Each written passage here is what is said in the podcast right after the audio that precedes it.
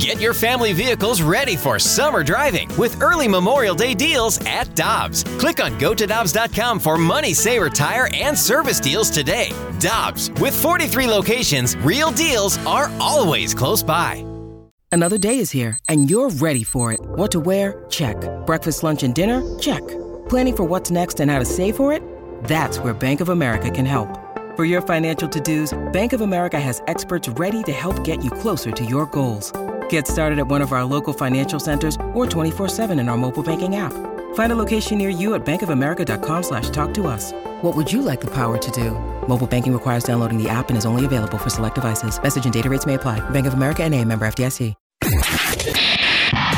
This is the Opening Drive Podcast on 101 ESPN. Presented by Dobbs Tire and Auto Centers.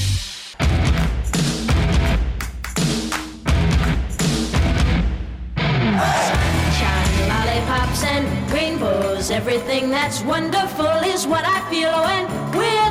Good morning, everyone, and welcome to the opening drive on 101 ESPN with Brooke Grimsley, with Super Bowl champ Carey Davis. I'm Randy Karraker, and your Cardinals are winners. Steven Matz is a stud. He is a I, uh, the Cardinals. Yes, the Cardinals traded a number 32 a little over 50 years ago, a left-handed number 32.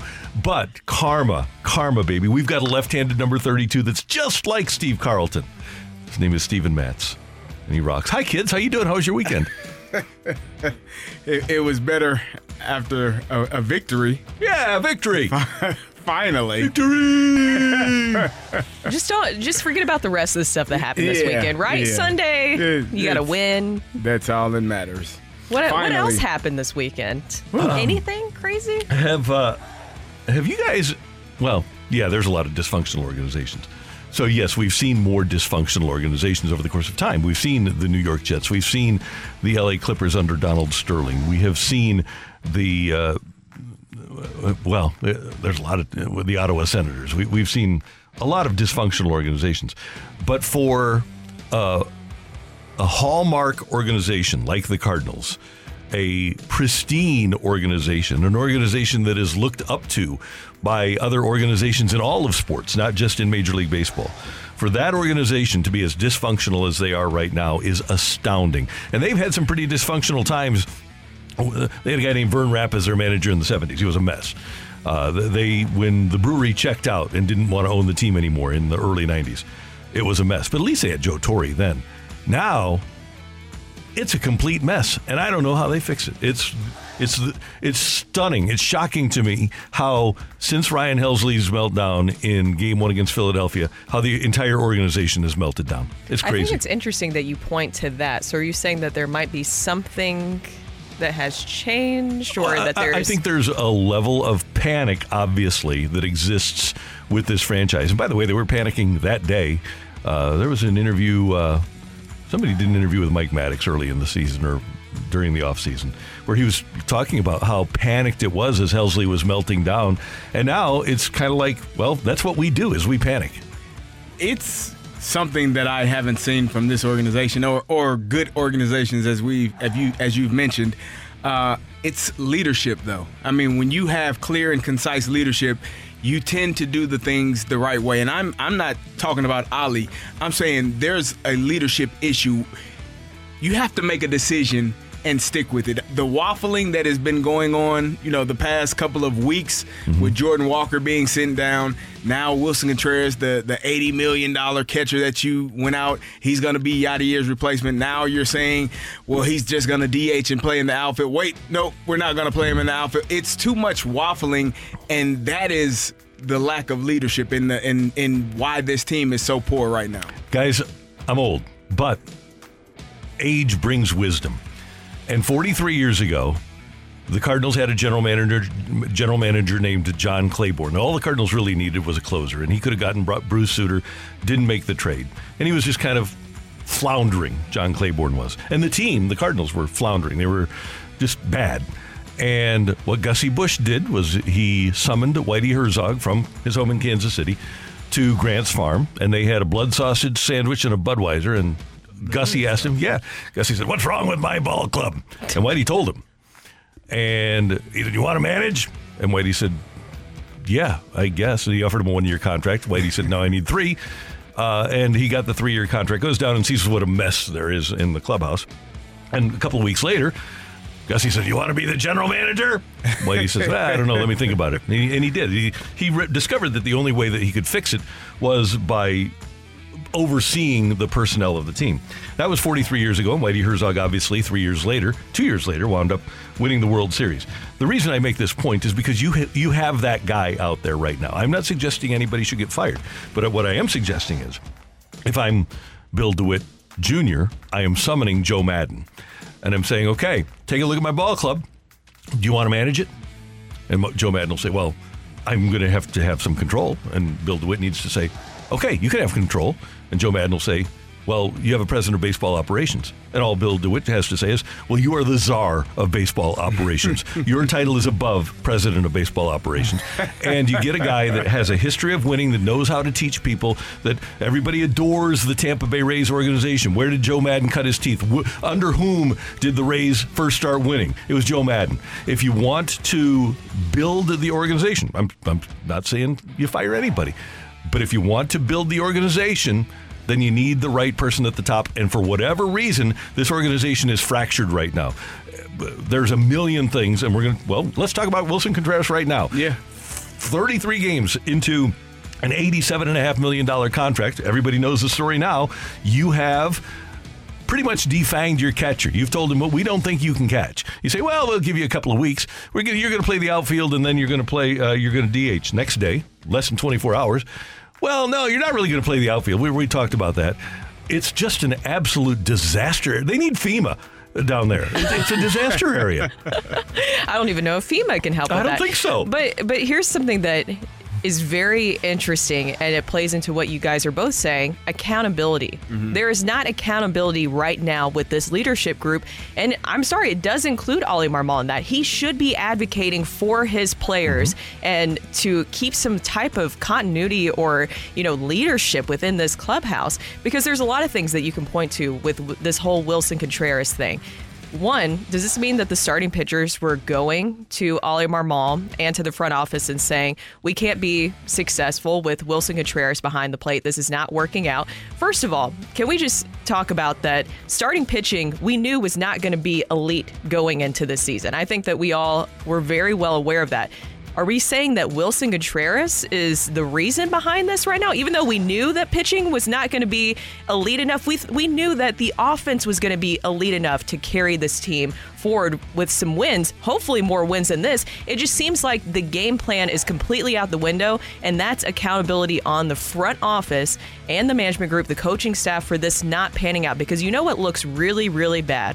On Saturday, you say Willson Contreras your catcher that you signed for five years, $87.5 million, is now going to be your DH and also in the outfield, possibly creating even more of a logjam for those positions and taking away more at bats from a guy like Nolan Gorman, who deserves a lot of at bats. He has worked his tail off and has improved this season. What does that mean for Jordan Walker and his return? I mean, there's there's so I, I put this on Twitter. It's a giant ripple effect that's very uh, wide on how many different things this affects with the team by you all of a sudden shunning Willson Contreras. And then you turn around the next day and exclusive with Katie Woo with the Athletic, John Mozeliak, like there was not cameras there. You say, well, we had a discussion with him and now he's not going to be a part of the outfield. He's going to be a DH. Why did you do that then? Is it because of the backlash you got from the public and now the national media weighing in as well? When you are a, a leader, you understand that everyone is not going to agree or understand why you do certain things. But stand, you stand in it. You don't run away from it. You don't shy away from it. You don't backtrack. You don't backpedal. You stand and say, "No, this is the this this is the decision we made. This is why, and we feel it's the best decision." Yes. You don't care what anyone else has to say mm-hmm. because it's your decision. And if John Mozeliak would have said, "Yeah, I don't care that you all don't agree with it. This is what's best for our team," then everyone else shuts up and goes about their day. But when you go back and say, "Well, maybe he won't be in the outfield. We know he won't be catching." Uh, yeah, I, I don't really know. If you don't know, sir, then how should we? And how should the fans? And then there's a, a level of frustration because you you brought this man in with the expectation of replacing one of the greatest Cardinal catchers to, Yeah. to, to be here in to in, to ever be here. He is supposed to be his replacement.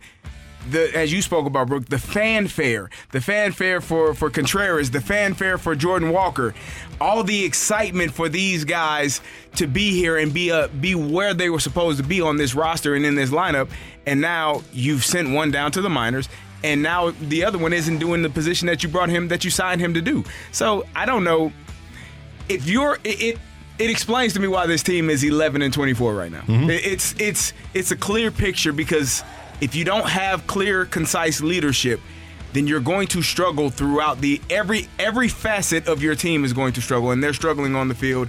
But everything starts at the top. Get you a fall guy. exactly. It, I mean, it, it really looks like. Look, we. I feel like we've been on the panic bus, especially last mm-hmm. week with the way that things were going. This has been a historically bad start for the Cardinals to their season, and we've been on the panic bus. And you're thinking, okay, maybe the Cardinals keep preaching patience. Doesn't seem like they're on the panic bus. Guess what? Those moves this weekend shows that the Cardinals are on the panic bus. Yep. And guess who they threw underneath the panic bus?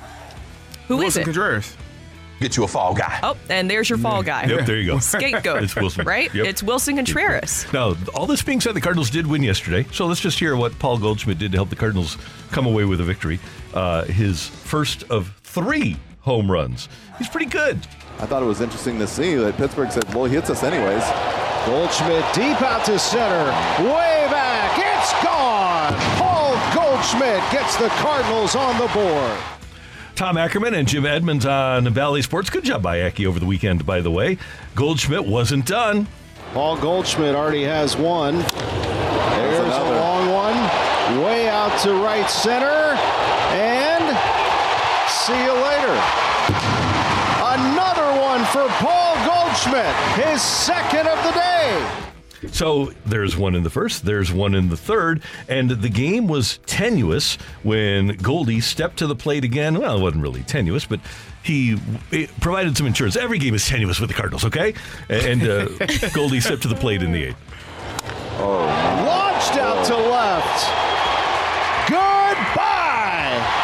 Three home runs for Paul Goldschmidt. 433 feet, 417 feet, 407 feet for the three home runs for Goldie, and the Cardinals win it by a score of 12 to 6. I mentioned the great Steven Matz, number 32, formerly worn by left-hander Steve Carlton here in St. Louis. Uh, Matzy goes a Carlton-esque five and a th- well, no, not a Carlton-esque. Okay, but Matzy does go five and a third. He allows one run on five hits. He struck out two and didn't walk anybody, and he threw 84 pitches, which is about apparently the capability of Cardinal starting pitchers. I don't know. 80. Yeah, 80 is yeah, the cap. Yeah. Yeah, man. Okay, yeah. Matthew. Did Willson Contreras decide that? Did, is, is that a Willson Contreras thing? Maybe. I I honestly think that if, if everything doesn't happen on Saturday and I guess Sunday with Willson Contreras, we're ta- I'm uh, my biggest thing would have been Friday and su- and Sunday. Why are starting pitchers only ge- pitching 87 pitches when they're actually looking good? Uh, It's a Matthew, weird. It was a weird decision on both days. pro tip. Pro tip. Stop asking questions. No, when that sort of stuff happens, why they're starting pitchers, not our starting pitchers. True, my bad. All right. Yes. Well, and also I usually never make that mistake. that home run too that was given up by Jojo Romero. That was the 21st home run allowed on two strikes so far with the season with the Cardinals. Guess where Willson Contreras was during that situation? He. Dugout. He was in the dugout. Chilling. I, I told you guys maybe they forgot to shut off his PitchCom or something like that Mm-hmm. because that had to have been him, right? Yeah. It's all him. Can we talk about? Well, I don't, Brooke. I don't want to take away your three things you loved about the weekend, but Taylor Motter got DFA'd. Is that going to be one of them? Oh, you guys, come on. Come on. I come on. I like Tomater. I like Tomater. now. Can we now that he's not a Cardinal anymore. I just here's I, I've been very consistent with this, guys. I just never understood why he was here, and really, I don't think anybody did because what did John Mozeliak said? They wanted he wanted a player that wouldn't complain about about not not- getting about that much playing. playing time, Yeah, yeah. and he really didn't. He was DFA'd. What was it, April 23rd, and then you DFA him again. That's tough. I you you feel for him, and you hope he lands with a team that actually has a job for him other than riding the pine. And by the way, one other note here for John Mozeliak, and I'm not somebody that uh, provides concrete advice every. You know, I, I just I guess suggested that they hire somebody above him, but uh, for the most part, I, I don't give player advice and contract advice. Avoid Cubs free agents and huge contracts from now on, please. Uh, do- No. it's, it's not working well for you. It's not. So just avoid that. All right, coming up, we've got three things that uh, we loved about the weekend. Actually, two things each, uh, but we'll we'll do it. We'll have six total things coming up next on 101 ESPN. You're back to the opening drive podcast on 101 ESPN. Presented by Dobbs Tire and Auto Centers.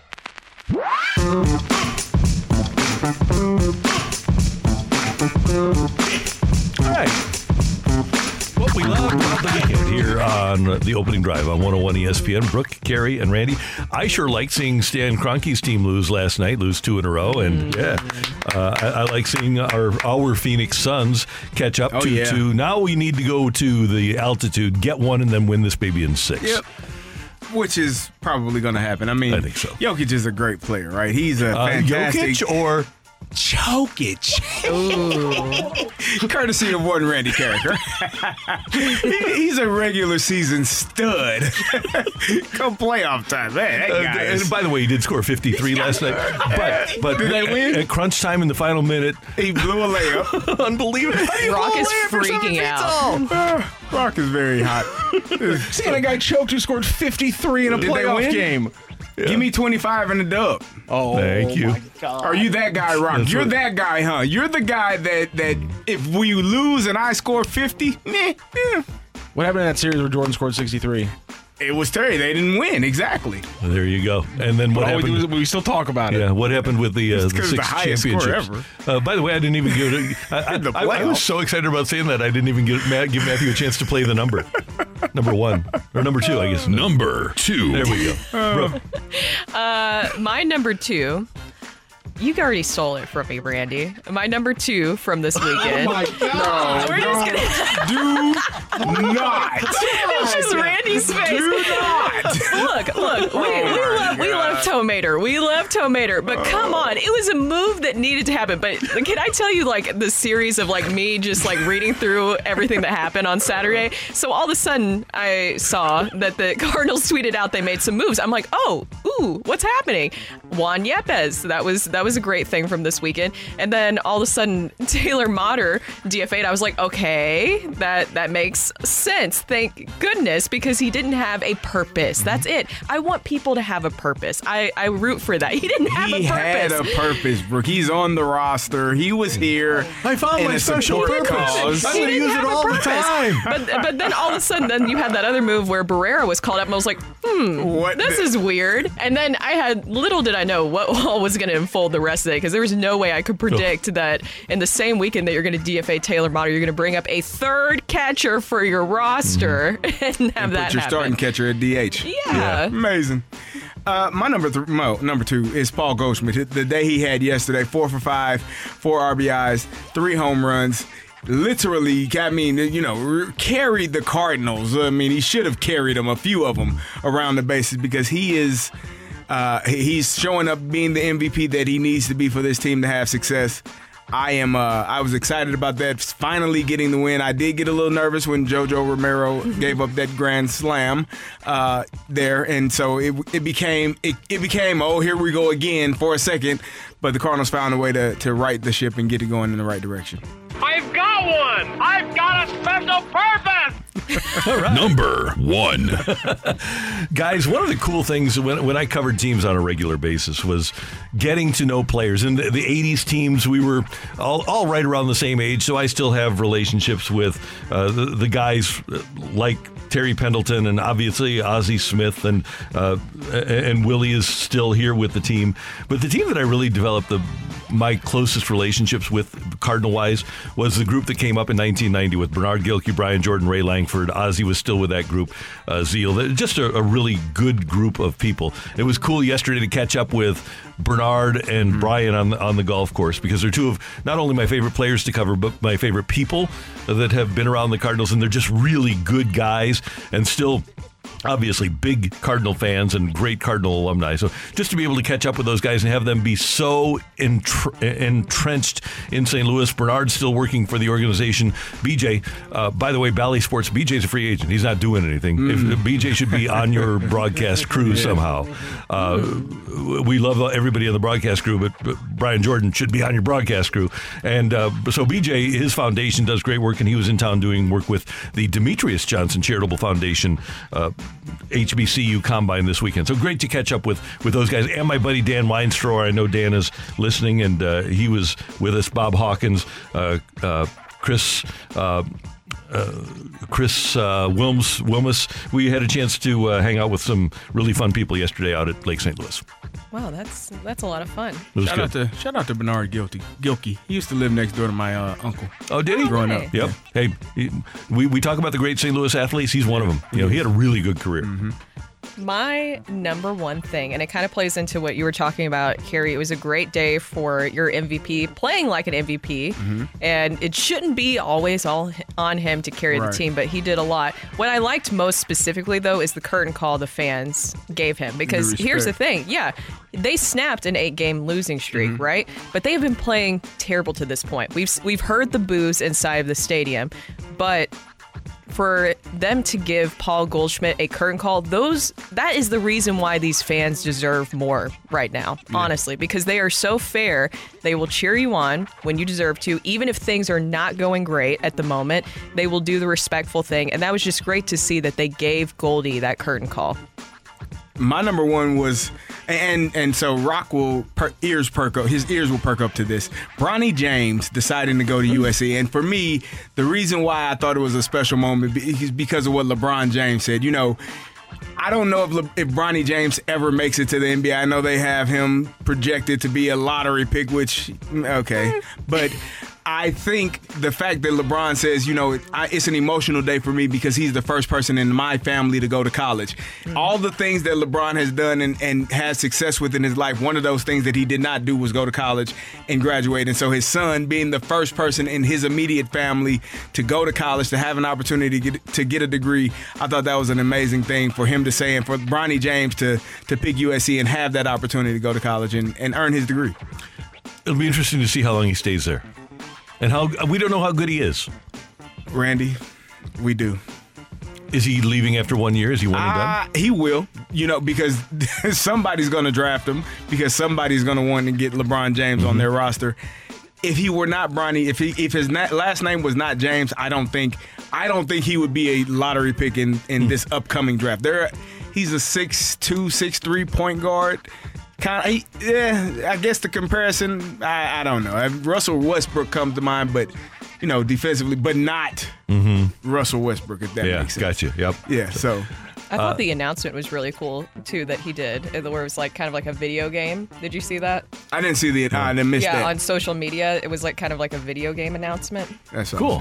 where he had like Yeah. the different jerseys come out. I don't know. I thought that was cool. Good. Uh, that is three things we loved about the weekend, cut down to two here on 101 ESPN. we are going to take your mic drops coming up at 8 o'clock, just on the state of the Cardinals and the weekend of the Cardinals and the dysfunction of your St. Louis Cardinals. But coming up next, we've got our Bird Watch here on 101 ESPN. The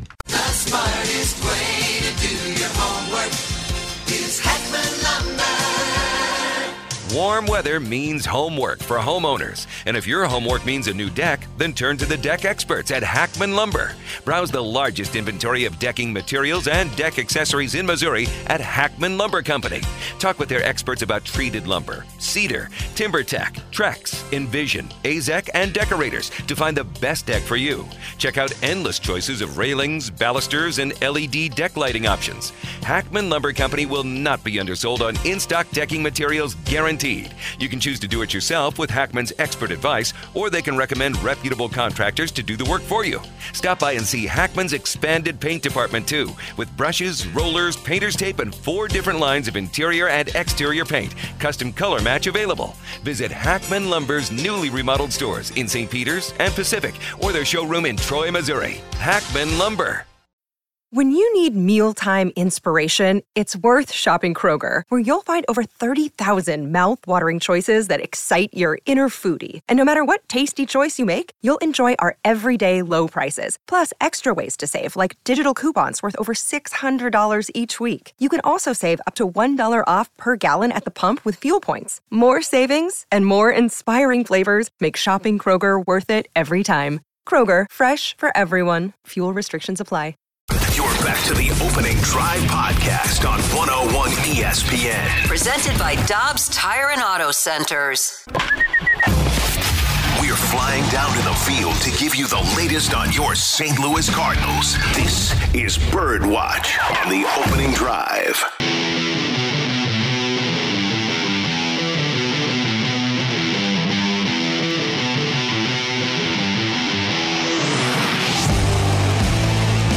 Want your mic drops for later in the show, but right now we're going to pick out one thing that we notice about the Cardinals. Boy, there's a lot of things to notice about the Cardinals with our bird watch, and let's get started with CD. What do you got? I'm going to pay attention to Andrew Knizner because obviously, with all that's going on with with Willson Contreras, him being ousted, I guess, as the catcher, and now being I don't know if it's a demotion when you get moved from your, your everyday position to to becoming a DH. I I'm gonna it's keep. I'm gonna keep an eye I'm gonna keep an eye on on Andrew Knizner, and the reason being, Brooke, I was exp- I was talking to you about this during break. It's intriguing and interesting to me that you choose to to put Willson Contreras as the scapegoat. Randy Brooke, last time I checked, when the catcher gives the pitcher uh, uh, a pitch, that pitcher then has a decision. He can shake his head yes or no. So if he shakes his head no, then what does the catcher do? He gives him another pitch and then another pitch until the pitcher what? Feels comfortable on the pitch that he decides. Now maybe that's the issue. Maybe we're, we're we're having to cycle through too many pitches, and he's not giving me the the right pitch at the at, at the beginning of the the the at bat. But at the end of the day, the pitcher is the one throwing the pitch. So we're gonna have to keep an eye on Andrew Knizner. Are the pitchers shaking him off consistently? Are they having more success with Andrew Knizner behind the plate? I'm not really concerned about what he does at the plate because we don't expect much from him. So if you get anything, then you know that's a that's a plus. But watching him behind the plate, seeing if the pitching staff is a little bit more comfortable, if they're throwing the pitches that they want, obviously because they're the ones throwing it, they want to throw it. Um, just watching him and seeing how well this staff does now that he's behind the plate every day. I think it's very interesting that this move was made with the knowledge that we have the PitchCom because pitchers they should be calling their own games with PitchCom, and a lot of pitchers do. Chris Bassitt does, Yu Darvish does, uh, because you really don't have time to shake people off with 15 seconds or 20 seconds on the clock. So why shouldn't the pitchers be calling their own pitches with PitchCom and they tell the catcher? So how are you blaming the catcher for the game plan? Bingo, bingo. Shohei Shohei Ohtani calls his own game. Why are you? How are you upset with the catcher if if the communication is is coming? The pitcher at the end of the day, regardless of who's giving the sign, he's throwing the pitch. He's throwing the pitch that he wants to throw. So who are you? How do you blame the man behind the plate for the pitcher not executing his pitches? I know how, Carey. Get you a fall guy. No. Mm. Oh, well, Randy, listen, I'm gonna hold my other my thoughts. And okay, Brooke, your turn. Well, yeah. And just real quick to play off of that, too, is this is just so interesting in so many ways because my bird watch is also going to be talking about the catching position, and specifically with Willson Contreras. So he said this weekend that he had a 10 minute conversation with Yadier Molina. He called up Yadi to kind of talk to him about what he's seeing, all that different kind of stuff. And Contreras said the call really picked up his spirits. Willson Contreras on talking to Yadier Molina. Molina said he was watching the games and he said that we're not executing pitches. I'm not blaming anybody. I'm not pointing fingers at my pitchers because I'm on their side, but we just need to be better at executing. That's interesting. Yeah, and I would say that that's that goes hand in hand with what with we were what talking about, right? What we're just talking about Yeah. there. That's why I'm saying that plays into that because here's the thing. He he didn't even participate in the World Baseball Classic. He stayed here so he could work with the pitchers. He worked with Steven Matz. He worked a lot of these guys. And of course, some of these guys are going to be more comfortable with Andrew Knizner because hey, remember guys, Yadi didn't play the entire season, his final season. There was a good stretch that he was gone, so you had Andrew Knizner there. These guys are very familiar. And even Ollie said that this is a very intricate system that they have with the Cardinals, with their, you know, catchers and pitchers and stuff. Is it that that also calls into question do you need to make it in a way where it is a little bit easier or why was there not like a plan to figure this out you had spring training to evaluate him oh by the way he's been in your division for eight years to evaluate him i there's so many questions There's a text from the 573 says no catcher in the history of baseball has ever called for a hanging breaking ball. I do point. agree. That's a Yeah, I great point. it's, Yep. it's, it's the execution Yep. of the pitch, pitches. Uh, guys, my birdwatch is this. Defensive run saved is from the metrics guys, the, the analytics people that are in the Cardinal organization. Defensive run saved is a big deal for them. Now, here's what defensive run saved is it's a defensive statistic, this according to Fangraphs. Uh, calculated by the Fielding Bible, an organization run by John Dewan that rates individual players and teams as above or below average on defense. So if you're average, you're at zero. If you're above average, then you have plus defensive runs saved. If you are below average, then you are minus. Right now, the Cardinals in 2023 are 20th in Major League Baseball with a defensive run saved metric of minus six this would not be notable if it weren't for the fact that last year the Cardinals were fourth in defensive runs saved. The year before that, Mike Shildt last year, they were second. In 2020, the Cardinals were first, best defensively in defensive runs saved. In 2019, they were fourth. And before Mike Shildt got here in 2018, they were 19th. Mike Shildt implemented somehow a system where the Cardinal players played their best defense. And defense is it's about playing the game the right way, thinking ahead, being in the right spot, and having everybody on the same page, not running into each other. And one of the problems the Cardinals have right now is that defensively, they don't appear to know what they're doing. And it's frustrating because these are fundamentals that should be taught at the minor league level or even before you get to professional baseball. And it doesn't appear that the Cardinals are in that mode right now of playing great defense. This is the Cardinals' worst defense since 2017. It, it really is frustrating. I don't remember who it was that ran into Newt in the outfield. It might have been Donovan uh, going from second Yeah. base to, to right field. Everyone in the ballpark knows that that's Newt's play. If he's coming in and has a has has the momentum behind him, he's going to throw the runner out at home. How do you not know that as the second baseman? How do you not? He took a peek back to see if if Newt was actually running. You got to know that that should be his ball and that he has a better chance of throwing the runner out coming forward than you ever will going backwards trying to make a play at the plate. Those types of things are again, I can't put that on coaching. I got to put that on the play because I don't I haven't played baseball since I was uh, 13 years old. But looking at I've watched enough, I've seen enough, I understand it well enough to know this guy has more momentum coming in. He's going to be able to have a better play at the plate than I will, and he's hauling butt to get here. Let me get out of the way so that he can catch the ball. Here's my comp, Carey.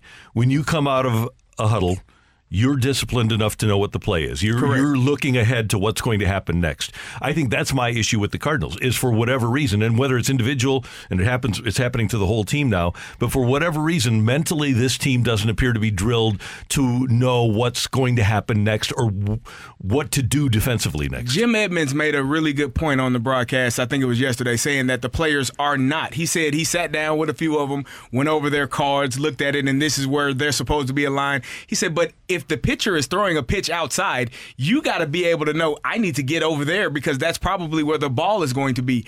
They are so caught up in what the numbers mm-hmm. are telling them, and they are no longer reactionary and no longer. He said, as a player at this level, you should have the the guts to be able to say, "Yeah, I aligned in this spot because he pitched the ball outside, and I knew that the ball was going to be hit there." You can be upset because it's not exactly what the card says, but I'm going to go where the pitch is telling me to go, as opposed to what the card is telling me to do, because a card is just a piece of paper, and a pitch is live action, and it's happening right now. So you got players not making in-game decisions because they're so analytical, focused on what the numbers are saying, and they're not being reactionary and playing the game the right way. Can I make one other point about where I am here with uh, with defense? The franchise in all of Major League Baseball with the fewest errors this year, they've made 10 errors, Mhm. has Mike Shildt as their third base coach. Oh, you've been waiting for that one, haven't you? Yes, I have. San Diego Padres have made 10 errors. Fewest errors in baseball. Mike Shildt is their third base coach. By the way, I saw you on Twitter summoning Joe Maddon. Uh, yeah, Joe, Joe, was, Joe was on the tweet. tweet machine, so I said, uh, yeah, STL beckons. Come on, Joe. Bill DeWitt Jr., It's on you right now. If you want to save Cardinal Nation, if you want to save what you have, Randy, have patience. Gussie did it. Gussie, Gussie ran out of patience because he wanted to desperately wanted to win. And it's it. We're all saying it starts at the top. It starts with the owner, right? Yes. This is a disaster. L- l- I was going to ask you guys this question. I got I got one minute. Disaster is a perfect. it's- So it's aside great. from Paul Goldschmidt, what's good about this team? Uh, Nolan Gorman. I, I told you what get to was. I told you what was good to me. I told you all what I liked. What's that? The pitch clock. No, what? But that's, Oh, yeah, that's because it makes the MLB That- but- But- because it goes fast. Yeah, Get me out Yeah, of there quicker. yeah. I don't gotta watch Yeah. this It- it- mess for too long when they're playing poorly. Yeah. So okay, so let, let's throw Gorman in there. Gorman is, has been great. So let's give Gorman and Goldie. Okay, Gorman, Goldie. No, Newt has been hitting Newt- Newt's well. been the great in the last- leadoff spot. The last three or four days. Yeah, Yeah, he's so- been good in the leadoff We're talking spot. about as a Yeah, total. so, uh, the entire well, season. Yeah, and exactly. So bullpen, Jordan Montgomery. bullpen. I, no, I, I will give Yeah. you Jordan Montgomery. Okay. I, I like how he's been pitching, even though his his record doesn't show that. Let's just look at portfolios though. Starting rotation, no, right? Nah. Bullpen, no. Nah. Outfield, no. Nah. Infield, Meh. yeah, you Nah. got Goldie. You got Goldie, right? Uh, Catcher. Well, we don't even know who that is No. right now. Uh, No. Fundamentals? No. No. Base running? No. No. Bullpen management? No. Yeah. There's really, if we look at it from a portfolio perspective, there isn't one redeeming quality about a position group on this team. Texas from the six three six says Fred Bird's been pretty solid. Fred Bird is always on top of his game. Yes. Already had the patch on the jersey, too. Yeah, first night. Yeah. Yeah, and he was the MVP in the COVID season, right? Mm-hmm. With, Yes. with everything he did. 314 says tachos. Tachos are strong. Yeah, I, I'm just looking at the on-field product. The, the tachos are the reason that I go, and, and the Cardinals do put on a a tacho. great game presentation. I, the people that are behind the scenes there are as good as it gets, and we're lucky Yes. here in St. Louis because if you go to other ballparks, it's not like what we have with the with the Cardinals and the way they run the the off-field aspect of things. But the on-field aspect of things right now is. I think it's worse than it was in 94, 95 because we all knew that ownership had checked out that year and we didn't have expectations. I, I got to go back to the 70s where we had no expectations to find a time as bad as this for Cardinal baseball. At least that team could hit. Uh, But this is unbelievable. I feel like dysfunctional, disastrous. Is Yeah. there another word to throw in there? Not that we can say. No, not, not Hor- get- horse bleep. How, how about horse bleep? Is that one Depressing? Depressing? Depressing. Is Oh, there we go. There you go. Uh, we are going to take your mic drops in the uh, 8 o'clock segment, so at the top of the hour. So you have a few minutes to fire up that old 101 ESPN app and use the, Carey's laughing here. We're going to get to that in a second. to use the, the mic drop feature and to tell us what you're thinking of the Cardinals. We do have Take It or Leave It coming up as well in our next segment 314 399 9646. 314 399 Yo ho! What's got you laughing, CD? Three one four says, "I hate the pitch clock. CD. It's less that I can drink, and I can't be sober when I watch this team." you know, Ballpark Village and patios and all of those great establishments in Soulard are open before the games. And all you need to do, go to Soulard, take one of those golf carts uh, down to the ballpark and go in there. So my suggestion would be is if you need to load up on uh, the the brews, then go to an establishment, support local business, and uh, be hammered when you walk in. Can I- And can don't I- dr- by the way, take an Uber to wherever you're going. I know we got a break, but the, the fact that we won the game, or they Yeah, won the they won the game. and we're still having these conversations, it, I think that says a lot about what this team is and where this season is going right now. Detroit's bad. Can we just say that they should have won more than one game? And I mean, the amount of errors that Detroit had too. I mean, it's like they handed it over that final one. Unbelievable. Yeah, this, this is your 2023 Cardinals. What did we do to deserve this? I don't know. Uh, take it or leave it next time, 101 ESPN. You're back to the opening drive podcast on 101 ESPN. Presented by Dobbs Tire and Auto Centers.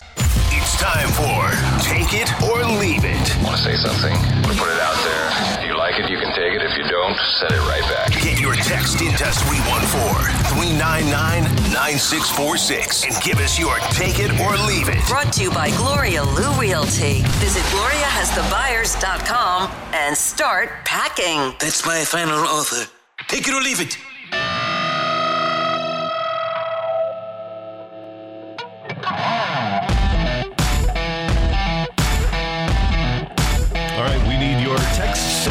314 399 9646. 314 399 Yo ho! That is the Air Comfort Service text line for Take It or Leave It here on 101 ESPN. All right, kids.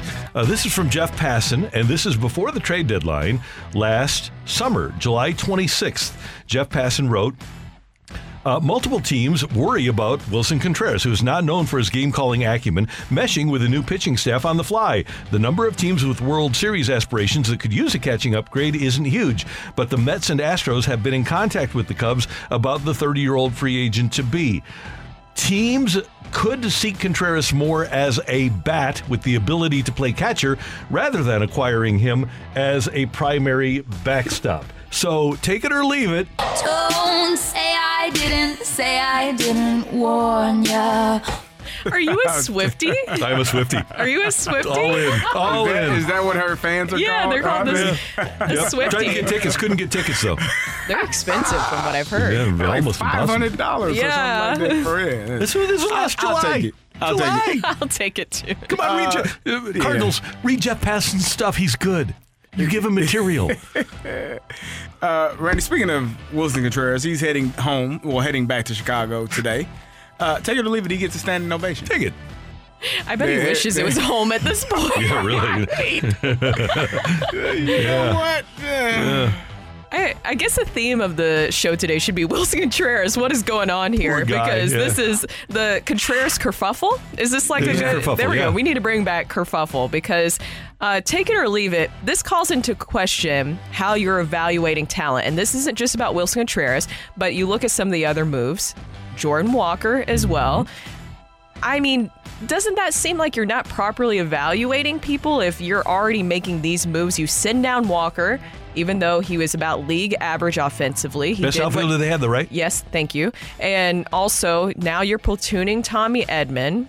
And I'm trying to think what else. Zack Thompson was a good lefty out of your pen, and now he's down in the minors, and he's going to be a O'Neill cer- is on the IL. Yeah, I mean, and then Willson Contreras, he. Eight years in your division, you had time to evaluate him. That I mean, we heard the introductory press conference. You knew who he was. You knew who he was. And and to the point that you're making, Brooke, he is not. He, as far as I've known, I know Yadi pitched last year. I haven't seen Willson go on the mound and pitch yet this year. No. So I, I'm at the end of the day, you want to blame a guy for the pitches that come out of your hand. That's an intriguing thought. Uh, kerfuffle is a good word for it. Let's get to your texts. Matthew, what do you got? Sorry, I, I, I, I the word kerfuffle makes me laugh every every time. It's a great word. Uh, take it or leave it. So the blue season doesn't look as bad now. I'll take it, yeah. Oh no, I'm gonna. Huh? Well, they lost seven in a Did they, They lose lost seven or eight in a row? seven and eight in a row. Oh God. lo- they did that twice. But they did it in an 82 game schedule half of the time. Well, the Cardinals, what they lost eight in a row Yeah. before they won But the. Cardinals are getting close to 500. Blues at least got close to 500. They did. They did. Well, they had a couple of six-game winning streaks. Yeah, there. they did. So What? What is the uh, thing that the Cardinals and Blues put out whenever they do joint statements together, where it's like one city, one Yeah, team? yeah. Are they taking this a little too seriously too uh, right now? Is this literal.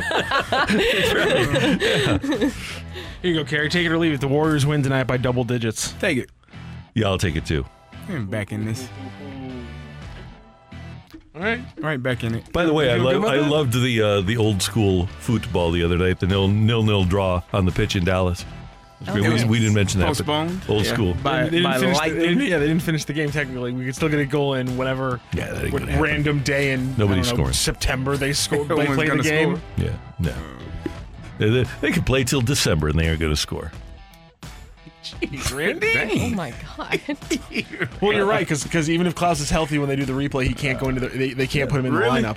No, you have to play the exact same lineup. Hmm. Yeah, That's unfortunate. Everything starts the exact same way as it as it ended when you suspended the game, that's pretty stupid. unless somebody gets injured.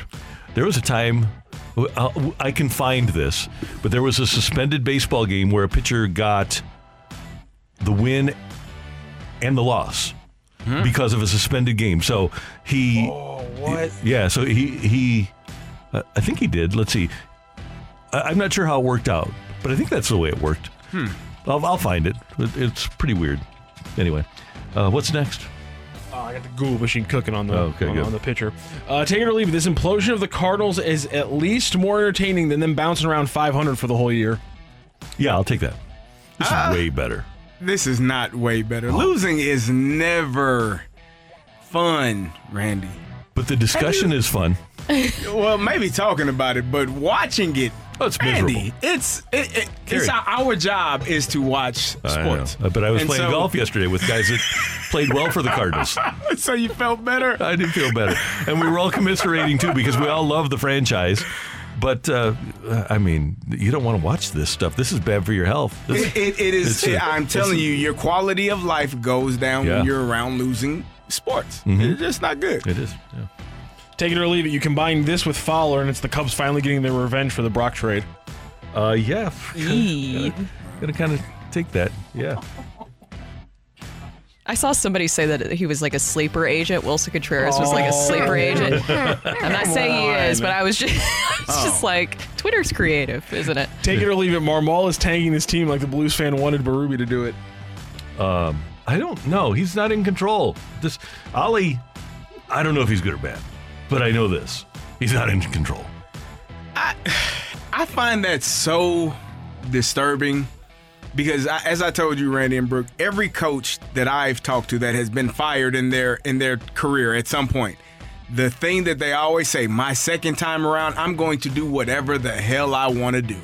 I don't care what they say because here's here's the thing: they're gonna fire you either way if you stink. If you're gonna get fired, you might as well get fired on your own terms. That's what man. happened with Mike Shildt. You, you Uh, might yeah. as well go out. if you're gonna go out, you might as well go out on your own terms. My opinion. The Cardinals feel like reality TV ever since that whole Mike Shildt situation. I mean, that was it, that was just crazy when that happened. And then also you had like the separate phone call with Mike Shildt as well. Remember that where he Mm-hmm. Yeah. you know said his goodbyes and there were so many just like coded messages and all of that, which is what this feels like right now too. They say one thing that it's not about Willson Contreras really, but then your comments don't really match with that. Right, right. And the Cardinal front office, uh, everybody steals something. And this is one thing that they did over the course of the, the losing streak. I think this was like on Thursday or Friday. And we were able, because we are Stealth 101 ESPN, and we've we got our our 101 ESPN microphones covertly into the, the Cardinal clubhouse for the pregame meeting. Losing is a disease as contagious as bubonic plague, attacking one but infecting all. There's the see they they brought in a losing guy to explain what losing can do to you. so it's kind of like It's syphilis. sickness, man. Yeah, it is. It, it gets in your It's con- body. It gets on your clothes. You can't wash it off. You can't watch. It stinks. It's a stench. Yeah. That comes with it. Yeah, We one more? yeah, we got Take one. it or leave it. The lack of significant offseason moves over the last few years is what's starting to rear its ugly head. Uh, yeah, I think you you could say that. And and the the lack one one thing the Cardinals have done is, and this clearly was the case last year when Mo said that they were going to increase payroll. I don't believe that they had really strong foresight into what the market was going to become in the 30 35 40 million dollar range for starting pitching i think that they thought that when they signed Steven Matz to an 11 million dollar year contract that they would be able to get by with that and then Rodon signs with San Francisco for exactly the, the, twice the amount. He signed for Matt's 44 over 4 here. The Rodon contract in San Francisco was 44 over 2 there. And I don't th- I don't know if the Cardinals still have come to grips with where the market is for starting pitching in baseball. You talked about. We talked about this last year when we asked who was the best free agent. Now we Willson Contreras, but who is the best free agent other than Willson that has been signed? And it was Albert Pujols. Yeah, right. For for a long time, it, it, until Willson this season, Albert has been the best free agent signed in what you said the last five to ten years. Oh, longer than that. 15? Uh, Yeah, probably. I mean, you- you're looking at people like Matz. You're looking at Andrew Miller. You're looking at uh, Randy Choate. You're looking at Fowler. Uh, uh, it has not been Not been great.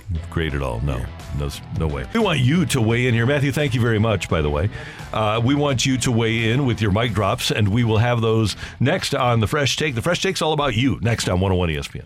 You're back to the opening drive podcast on 101 ESPN. Presented by Dobbs Tire and Auto Centers. A fresh perspective on the day's top stories. It's the opening drive's fresh take. Brought to you by Schnucks Rewards. Reward yourself. Earn 2% back on every purchase with the Schnucks Rewards app.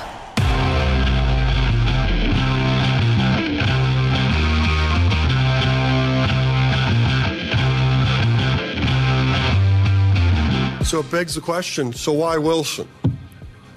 You know, a couple reasons. One, he's really good at baseball. Two, he has great respect for the history of the game and the history of the Cardinals. Three, we were able to, to not have to trade away from our major league club. We weren't ha- we didn't have to trade prospects, and that was something that we, we valued, and we really wanted to try to, to maintain our core club.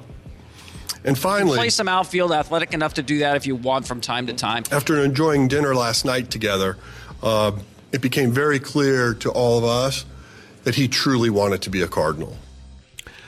That's Cardinals Pobo John Mozeliak on the day the Cardinals announced the signing of Willson Contreras.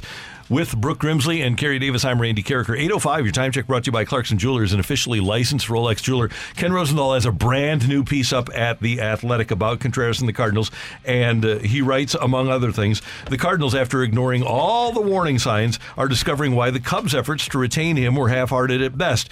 They're making Contreras a designated hitter, removing him as their starting catcher until further notice. Mozeliak, in an interview with The Athletic on Sunday, said he still believes Contreras as a catcher, quote, but some of the things we expect, some of the things about the game we've become accustomed to, I think he realizes it's going to require more preparation. Now the question is, can that happen? I guess we'll have to find out. That's what you find out. That's what you're saying after signing the guy to the $87.5 million contract. That sounds like buyer's remorse a little bit, right? It really does, yeah. And and also too, and just correct me wrong, I'm not trying to be a smart aleck here. Look at how I censored myself. Smart aleck here.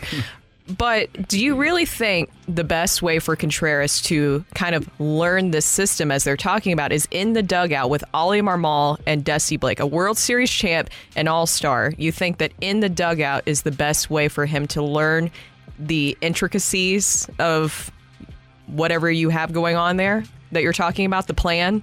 Uh, I don't know that that's the best way to learn it, especially if you you paid him X number of dollars. But my question would be, what is it that he isn't doing that they want? What is the thing? Because no one has given us that information. Mm-hmm. What is what is the thing that is not being done that warrants you saying, okay, you're no longer our starting catcher. You're just gonna hit. What is that thing? What does that look like? I mean, is it, it be we talked about it earlier, is it pitchers hanging breaking balls over the middle of the plate when he's crouched down, sitting on the ground, expecting the ball to bounce? Is that what we're talking about? Is it his demeanor? Is it just an inability to call a game if because the pitchers, as you said, have PitchCom, they have information coming from the dugout. What is it that he isn't doing? Is it framing pitches to give your your, your pitchers a, a a better shot at getting a strike as opposed to getting a ball? I would like to know what that thing is that he isn't doing that warrants this deci- this decision. Well, and that's why it just looks like you're throwing whatever game plan that you had going into the season is just not working, right? Because Willson Contreras, I mean, we just we started the sh- what the segment with that whole introductory press conference. Randy, you were there, I was there for that one as well, and I can tell you, Carey, they were all high on on bringing in Willson Contreras, and Willson Contreras talked about how much like he has idolized Yadi. But even with Mozeliak, with what he was saying, I mean, they they made it really seem like they looked at a lot of different options and that Willson Contreras was the best fit. Now, they did say they didn't expect him to be the everyday catcher, and that kind of factors in Andrew Knizner into this conversation, but they really talked about his bat a lot, which you could argue in saying that he is doing that. Mm-hmm. I mean, it, how do you, my whole question is, how do you have buyer's remorse for a guy that was in your division that you were able to watch for a long time? You knew that Yadi was retiring. That wasn't a surprise. So they even, Mozeliak even said that they had time to really evaluate and look at guys for kind of taking over that role. They knew that he said that, like, we need a catcher. That was one of their big off-season things that they needed to do. You had time, and you bring up that you didn't want to give up prospects. With I'm guessing that that's in reference to Sean Murphy. Mhm. I, it, it's just it. None of it is really making sense right now. Prospects that aren't here. We promised that we would get to your mic drops. Let's get started with Mike here on 101 ESPN. This front office and management is an absolute disaster. It's time to just start cleaning house. Come on. Mo, you can't be doing this crap. Uh, come on, Ollie. You, you got to grow a set and just, hey, tell them how it is. Tell the management how it is. This is my clubhouse. This is what's going on. This is what needs. I, uh, this is what I need done, and this is the way it's going to go. Uh, Randy, I mean, when you uh, listen, most managers get fired at some point, unless Mm-hmm. you're uh, the Iowa Hawkeyes football coach. You just stay there forever. Mm-hmm. Yeah. most coaches. It- but uh, for the most part, you got to do it your own way. If you're going to win, if you're, gonna going succeed, to win yeah. and not have any remorse for what took place, if you are doing it, here's my my question: If if I'm going, if I'm in the in the dugout and I'm doing exactly what the analytics say, and everyone is telling me to do all day, every day, and we're 11 and 24, at some point I'm probably not going to do that anymore. That's just me. Mm-hmm. I mean, if you get mad, you get mad. But if I win, I may have to win it all. But hey, uh, that's the chance and the risk that I'll take for for us to to have success and have fun as a team. It's just, I think it's infuri- infuriating to watch this team right now with all of the analytics, all of the numbers, and it's not working. Some somebody has to say, "Hey, man, I just take the card and rip it up and say, hey, the hell with that for today." Let's get to another Randy who joins us with a mic drop. So I've never been a person that complains about the Cardinals not winning the World Series or being all in. Um, I'm frustrated with some of the moves they make and the way they go about things, and I've never been a fire mo guy. However, whoever's in charge of free agent evaluation needs to not have a job. Hey, when you look at the history, it is it is not great in terms of signing free agents. And by the way, the Cardinals have done well with some lesser price free agents. But if you look back at the Fowler deal, if you look at uh, Mike Leake, which was more than eighty million dollars, when when you look at uh, some of the guys that they let go, that they let Lance Lynn go. And they didn't. They could have had a, a pretty good pitcher for a long time. So, yeah, I would it's hard to argue in favor of the Cardinals' free agent history. And Andrew Miller, another, I would say disaster. Well, yeah, Yeah. mistake. Well, and here's a quote that maybe will make you guys feel a little bit better, or maybe make other Randy feel better. Probably not, though. this was in Katie Woo's article in her exclusive with John Mozeliak, the Athletics exclusive with John Mozeliak. When you make off-season decisions, you're hoping they play out and work, Mozeliak said.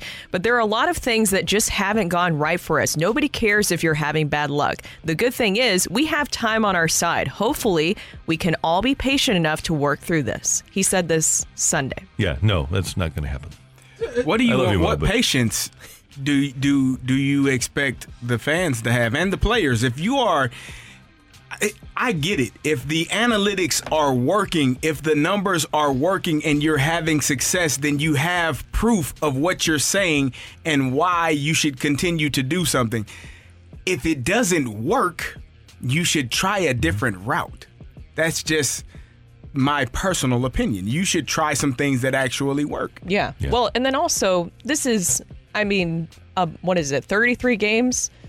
Like a month, a little over a month into this contract. Do we need to remind everybody? Five years, five year contract, a month in, and you already look like you're having buyer's remorse. And there's not a timetable on when he will be back behind the plate. And I, I mean, that's that just doesn't make any sense. Could you imagine? I, I like how Rockio added the edit of outfielder in there. Could you imagine if they would have said during that introductory press conference, oh, by the way, he'll probably be an outfielder, a little bit DH? People would be like, well, what did we just spend all that money for? We saw Matt Adams in the outfield too. Credit Tom Verducci on, on, Yeah. on throwing out that little thing that eventually would come into play a month and a half later. Before we get to one more mic drop from Evan, here's the close to the brand new piece that Ken Rosenthal has up at The Athletic. Marmol told reporters it's a difficult thing coming from a different organization and learning all of it. We have an internal strategy to help with that, and that will start. Uh, that'll start moving in that direction over the next several weeks. Uh, Rosenthal writes The insinuation that the Cardinals play chess while other clubs play checkers is the kind that rankles rival executives. Contreras also cannot love hearing such talk. He skipped the World Baseball Classic so he could learn the team's pitching staff. For all of his perceived wi- shortcomings, no one questions Contreras' effort. He is who he is. The Cardinals should have known it. Yep, I I, I agree hundred percent because it looks silly. It, it looks really silly to, as we talked about earlier, that fanfare. You had that whole fanfare with Willson Contreras of this is your guy, right? This is going to be your primary ch- uh, catcher moving forward. You scoured the market, right, for the perfect fit for the, the heir apparent to Yadier Molina, and a month in, a little over a month in, you're already going back on your word. I can't imagine, and of course, I'm we're not the players. We don't know what exactly is going on in that clubhouse, but to have so many things that we can point to specifically that you've gone back on your word on, I can't imagine in that clubhouse that that feels like a really team environment and that you can trust and buy into this process. We promise we get to Evan. Here he is. My thoughts on the state of the Cardinals in this last week is pretty much just roll out the clown show. No one knows who's going to be playing where. No one knows expectations. And it's actually even seeped into our front office with the Contreras move. Not wrong. Couldn't agree more, Evan. Yep, not wrong at all. Uh, thank you very much for your mic drops, and we'll have more of them later in the show. That's today's Fresh Take. Next up, Curbs joins us talking some hockey here on 101 ESPN. You're back to the opening drive podcast on 101 ESPN. Presented by Dobbs Tire and Auto Centers. We're talking everything St. Louis Blues as we head into the Blues booth. Presented by Boardwalk Hardwood Floors, a proud partner of your St. Louis Blues. Find your perfect new floor at our four convenient locations and online at boardwalkhardwood.com.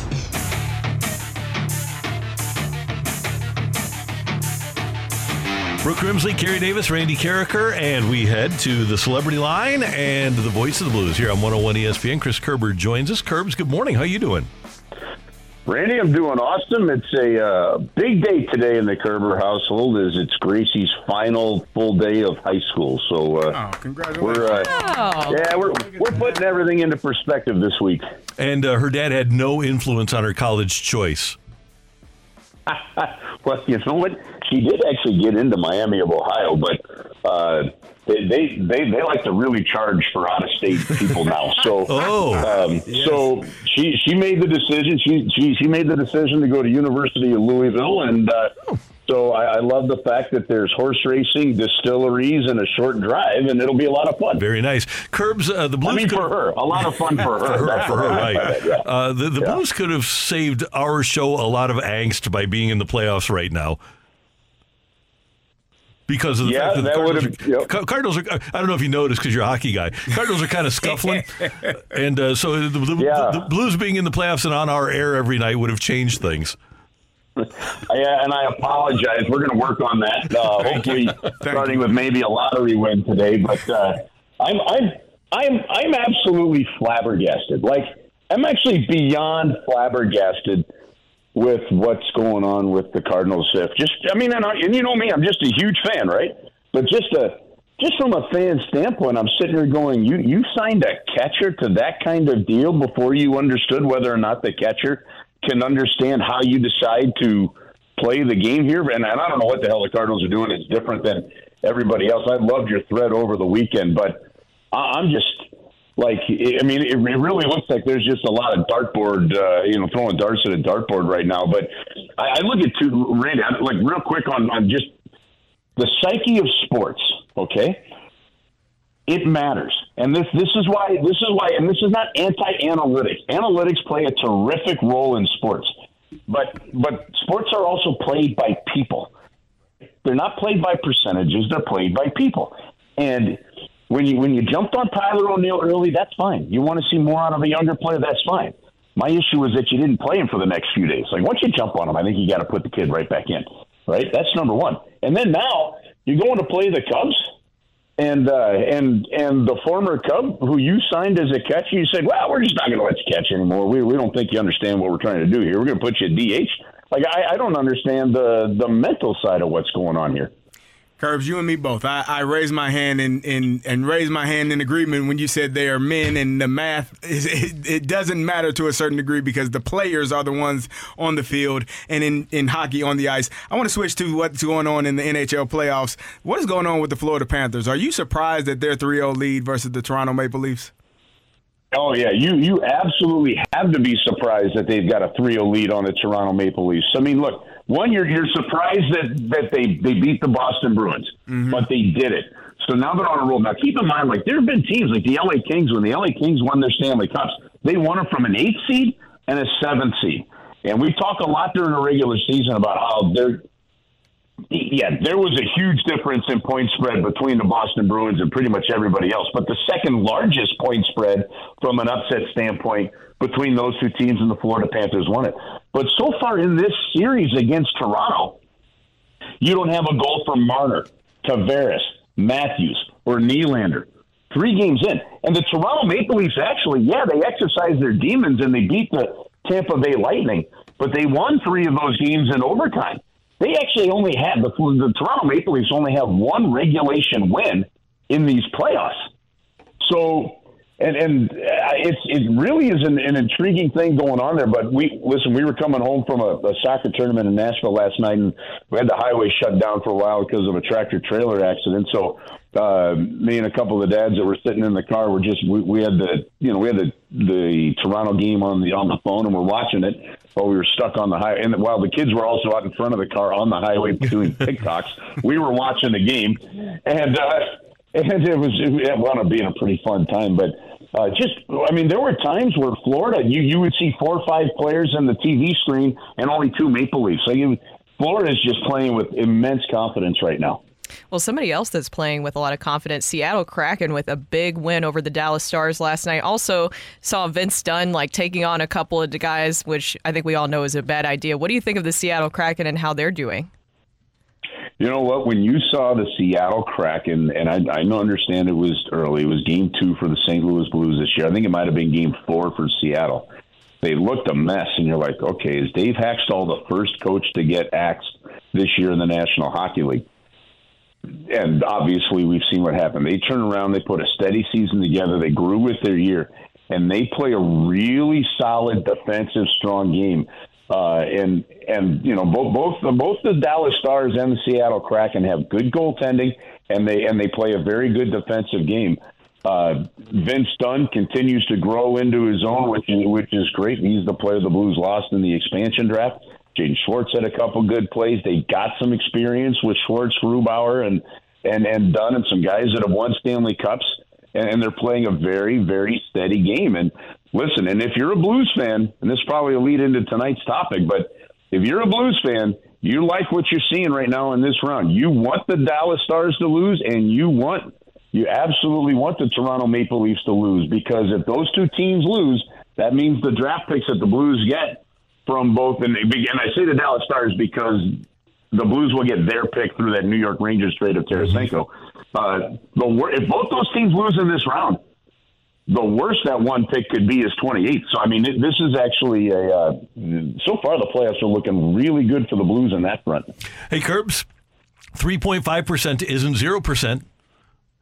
We got a chance. No, you're so you're saying there's a chance. the, uh, I um listen. There, there's a great website. Bob Bob McKenzie of TSN put this out. I saw it this morning. It's called Tankathon.com.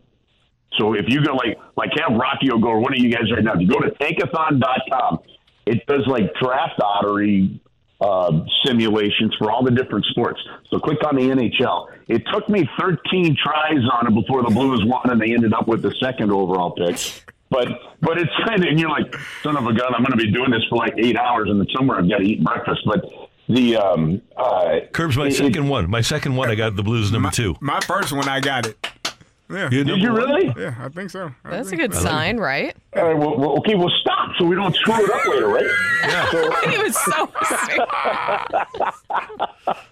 but listen, I went back and I looked at I, I looked back um, at the NHL draft lottery, and when it started in 1995, there was a, a long run where it was just one team that you know that, that was picked, and if you won it, you won the draft lottery. Then for a while, it was it was two teams. Now remember, the Blues did win the draft lottery when they retained the first overall pick.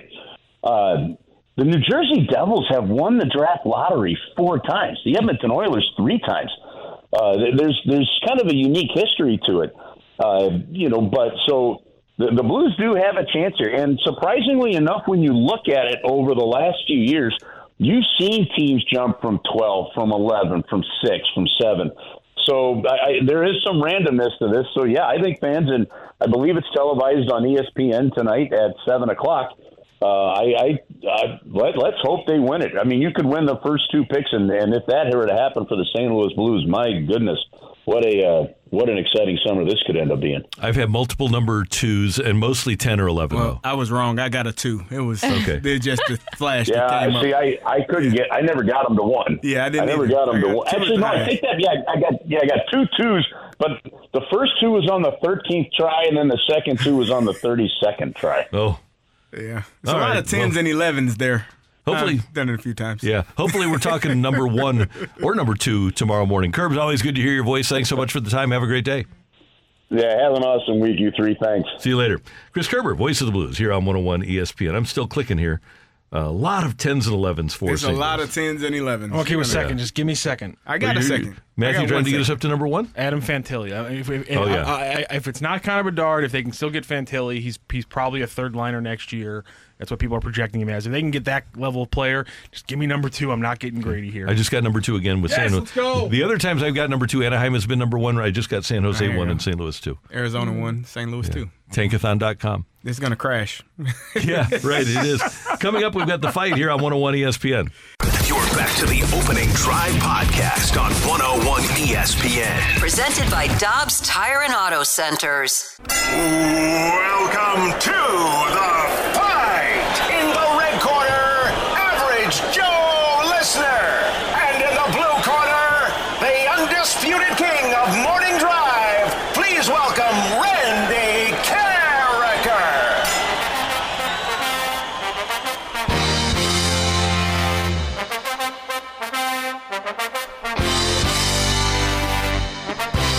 to the opening drive. I'm Carey Davis, joined by Brooke Grimsley, and it is time for the fight. And our fighter today is AJ. AJ, how you doing?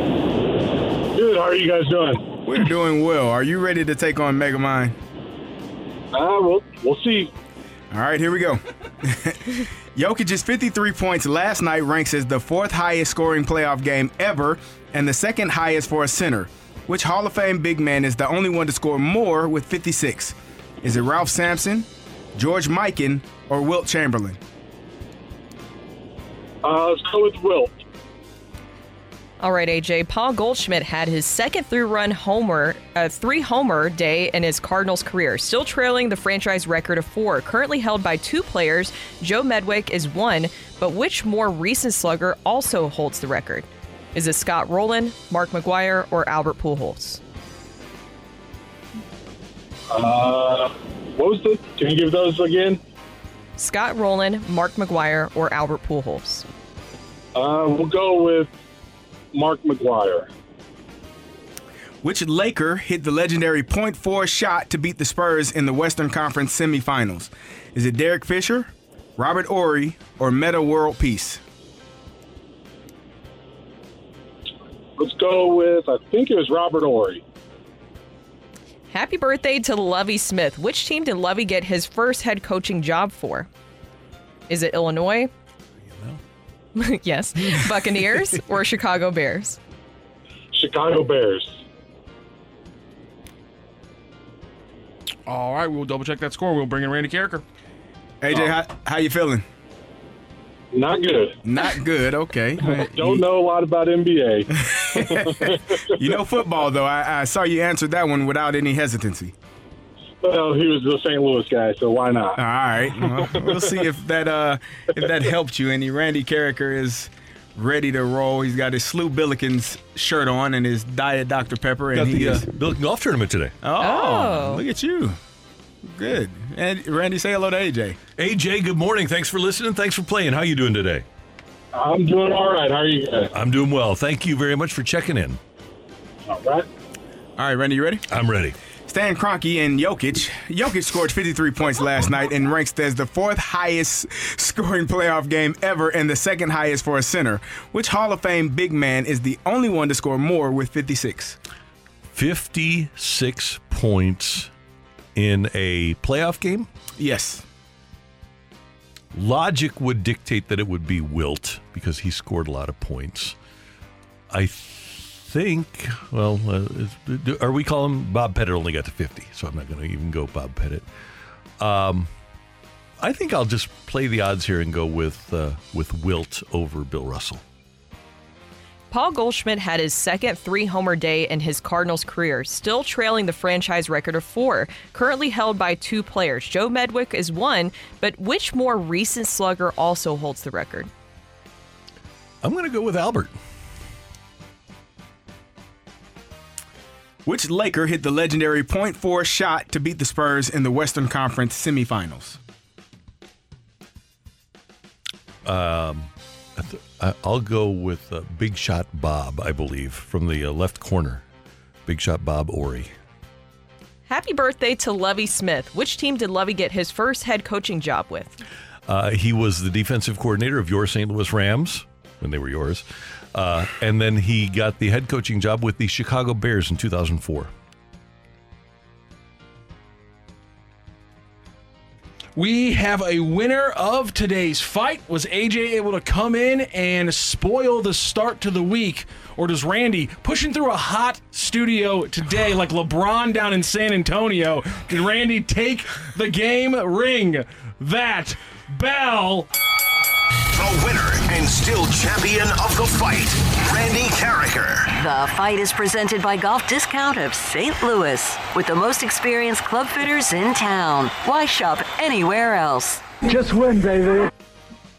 Oh, Randy, I'm sorry. I'm, I'm sorry, AJ. AJ Randy beat you today, three to two. It was a close one, but he got you at the very end there with the Lovie Smith question that gave him his third one correct. So, so good job, AJ, but just not enough. Thank you. Thanks, AJ. Appreciate that, AJ and Carey. I know. I, you're You, right. you, you LeBron did didn't better have than enough. You're right. LeBron. You- you did LeBron, better than LeBron LeBron. cramped up and didn't finish in San Antonio. It was hot down there. You Oh. couldn't- But you, sir, are no LeBron James.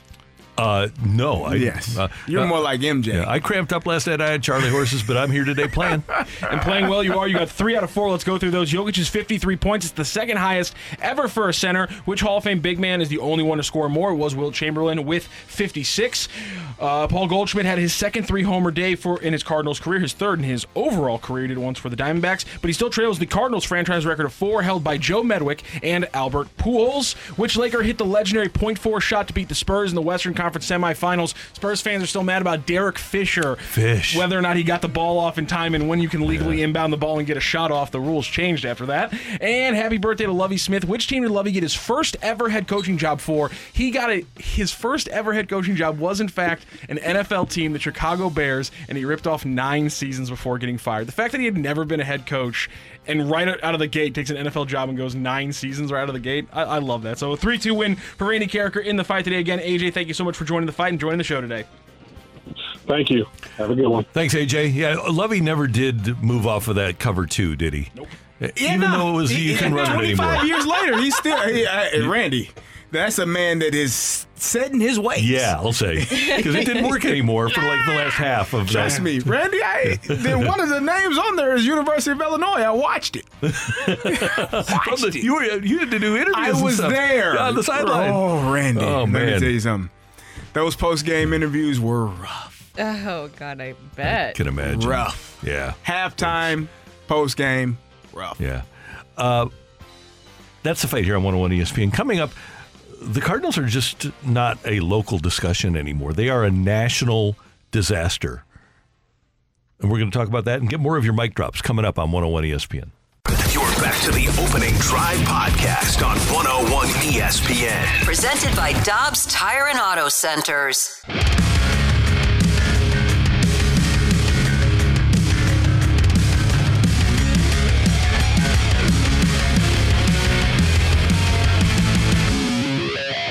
Yeah, it's hard to go, I think, 180 degrees more than Yadier Molina to Contreras. This is a team that's had success for the past 20 years because I think Molina as as a hub player defensively. That's Joel Sherman of MLB Network and the New York Post. It is based on everything that we have observed about what baseball people are saying. It is a 180 degree turn to go from Yadier Molina, who was, as John Mozeliak called him in Ken Rosenthal's article in The Athletic, a coach on the field. You go from him to a guy who throughout baseball was was and has been questioned about his abilities to manage a pitching staff. And these questions go back a long time. They were mentioned by Jeff Passan last year before the trade deadline, obviously mentioned before that. And now the Cardinals are figuring out what everybody else in baseball appeared to already know that there is a, a level of deficiency in Willson Contreras' ability to mesh with the pitching staff and call games. And that's mildly troubling when you gave the guy an $87.5 million contract and you do abide by a budget. It's not like the Yankees signed the guy to the contract or the Dodgers signed the guy to the contract. Cardinals are not a franchise that can afford to make $87.5 million mistakes it's it, this is an intriguing thing to me. And Brooke brought up this the the conversation that him and Yadi Contreras and Yadi had, and I, am just going to read the quote. I talked to Yadi a few days ago about it because I was feeling guilty because I was taking the losses personally, and I came here to win.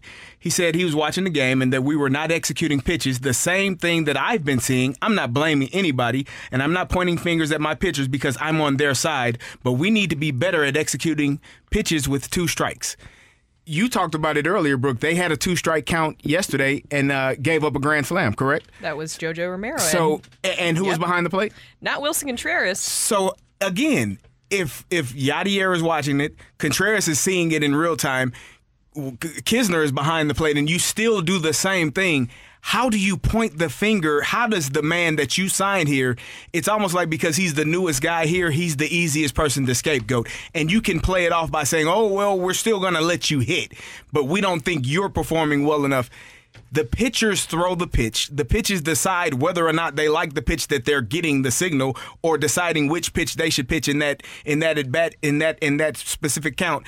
And so for you to blame the catcher – for not the pitchers not locating their pitchers effectively and having success, that's an easy scapegoat, and it, it's it's unfair for Willson Contreras to be that person right now. And maybe not JoJo Romero, but most pitchers that make it to the major leagues make it because they have a level of command, and make it because when they get two strikes on a hitter, they have a pitch to bury the hitter with, and this has been frustrating with the Cardinals' change from Mike Maddux to Dusty Blake. It's been frustrating all year. Brooke, you had the stat 20 home runs are allowed on two strike 21. Pitches? 21 pitches uh, uh, with two strikes. That is completely inexcusable. No, it is. And not all those were Willson Contreras. Right. And I think that's of note as well, as we were talking about. That was Jojo Romero, and you've also had Knizner as well. But the thing that is just really, really bad about this is, and I talked about this earlier, we were all panicking with how historically bad the start has been for the Cardinals. And it seemed like the Cardinals were just like, kind of like, okay, just be patient with mm-hmm. us. We're figuring this out. The moves this weekend, wouldn't you be, wouldn't it be fair to say that that's them panicking? Those felt like desperation panic moves. Even you have three catchers on your big league roster right now.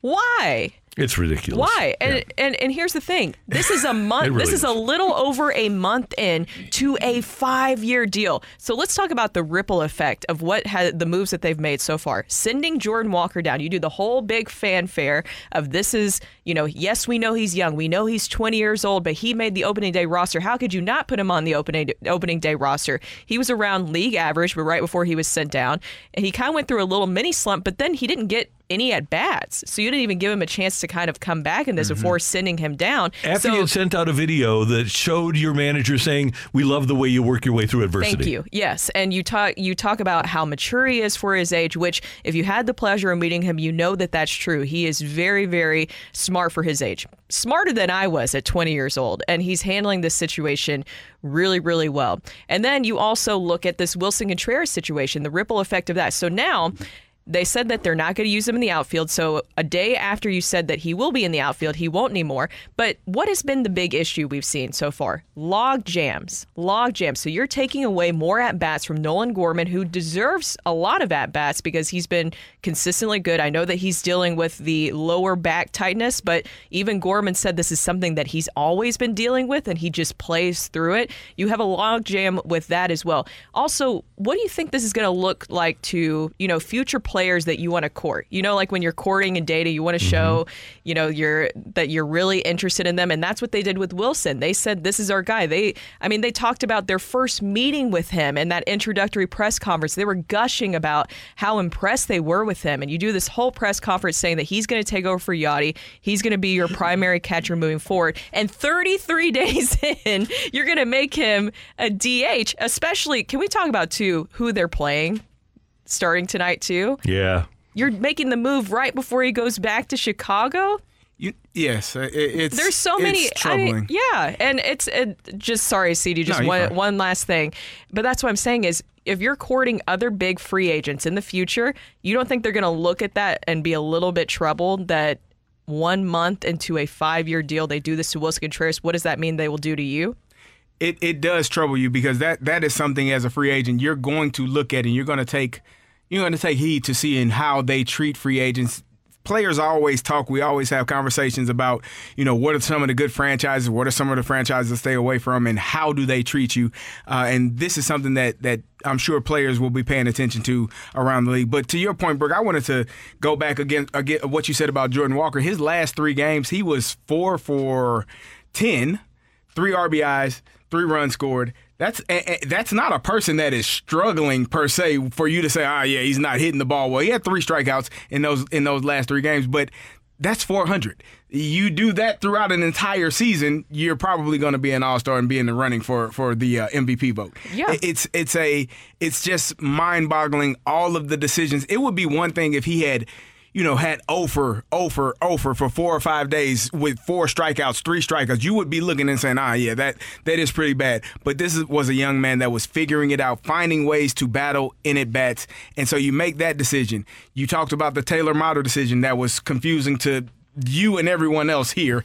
That was a decision that was interesting. Now you bring Willson Contreras in, telling us he's going to be the the, the replacement for Yadier Molina, and now he's DHing with $87 million, and he, that's all he's going to do is take at bats and not be behind the plate. There are a lot of interesting and confusing decisions that are being made, and the team is 11 and 24, and it all makes sense. We promise that we get to your mic drops. Thank you very much for taking the time to provide them. Let's go to John on 101 ESPN. I believe that this all started in the offseason when the Cardinals decided to pass on Sean Murphy and chose to hold on to all their outfielders. And no, I didn't really want to give up Lars Nootbaar, but we passed on a gold glove catcher who was an actual catcher.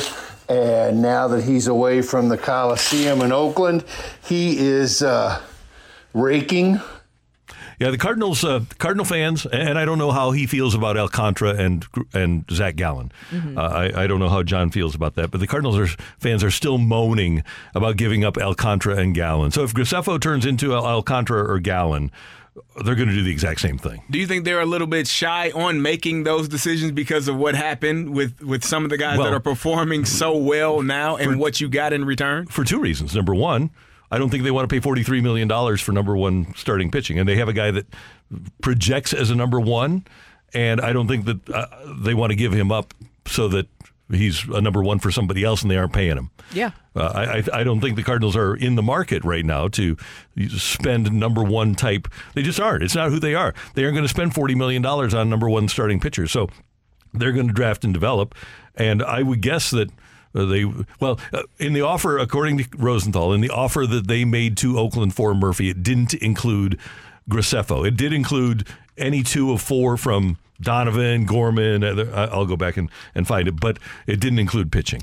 Well, and something else, uh, I, the starting rotation to me, it's not surprising what the the start that they've gotten off to. There's been times, I guess, like inconsistent is the best way to put it. We all knew this, right? And I've seen on social media where some people have put out there, well, this is what the team's ERA is with Willson Contreras behind the plate, and they even compare with his time with the Cubs and what the Cubs have now with Tucker Barnhart and all that kind of stuff. But here's my whole thing: you don't think the Cardinals had access to all those numbers? You don't think the Cardinals saw all that too? So But they, they knew they they, knew teach that they were good. Okay, They- yeah. and then what's happening now? He's going to learn from the dugout. Yeah, Yeah, Jared Cole tweeted that out. He's going to What do you have to be taught? Is my question. This is a major league baseball player who has played the position All-star. for a car- he's done it his entire career. Now you can say he hasn't played it as much as they would have liked, but he has been here in that position, had success throughout his career. As you said, all star, world champion. He's done all of those things. What is it that he is not doing? Because at the end of the day, the person that the ball leaves his hand has control over, or should have control over where the pitch is going. I don't care what the catcher does in that regard because if I'm set up for a pitch that is supposed to be low and away and you leave it middle middle and it gets knocked out of the ballpark, how do I then point the finger? You called that pitch. No, I called for it low and away. That's where I was set up. You threw it over the middle of the plate, sir, and we're watching it go be caught by a fan. Uh, it's it's amazing what's happening. Uh, we need to get to a break, and coming up, we've got our rush hour reset here on 101 ESPN. You're back to the opening drive podcast on 101 ESPN. Presented by Dobbs Tire and Auto Centers. It's time to recap the biggest sports stories of the day on the opening drive with a rush hour reset. Brought to you by Clubhouse Turf, your exclusive partner of Celebrity Greens. We're redefining private golf.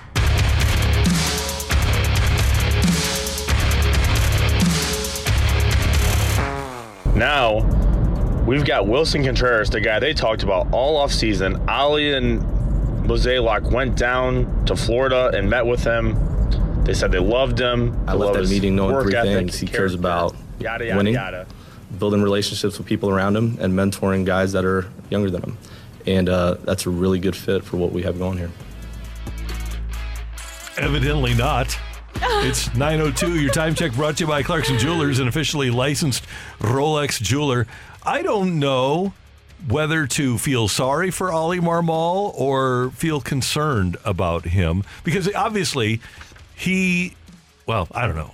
He- He is toeing the company line here. He, he uh, clearly has been put into a bad situation, either because he's incompetent and in over his head, or because he's been told to lie about what the Cardinals are doing on a consistent basis. Whether that is, oh, we're going to play Lars Nootbaar every day in center field, and then after one game, Lars Nootbaar isn't playing center field, or telling Jordan Walker, hey, we love the way you overcome adversity, and you're going to be here. And then once Jordan Walker faces adversity, he's sent to the minors, or telling Zack Thompson, hey, you're our left-handed reliever, you're our guy, and then less than a month into the season, Zack Thompson is told to give up a year, a year, and mm-hmm. this is very important for Major League Baseball players, a year of service time so that he can stretch out to be a starter in 2024. Or whether it's saying on Saturday, yeah, we're going to use Willson Contreras not as a catcher, but as a DH and an outfielder, and then having the Pobo, John Mozeliak, go to Katie Woo and say, well, no, he's not going to play the outfield. We talked about that with him, and now he's not going to play the outfield. I don't know whether it is incompetence on the part of Oli Marmol or whether it's dishonesty. But either way, he's in a bad situation right now. And one thing I know about athletes every athlete that I've ever encountered, once their manager or coach lies to them, it's over. The relationship is Yeah. over, right?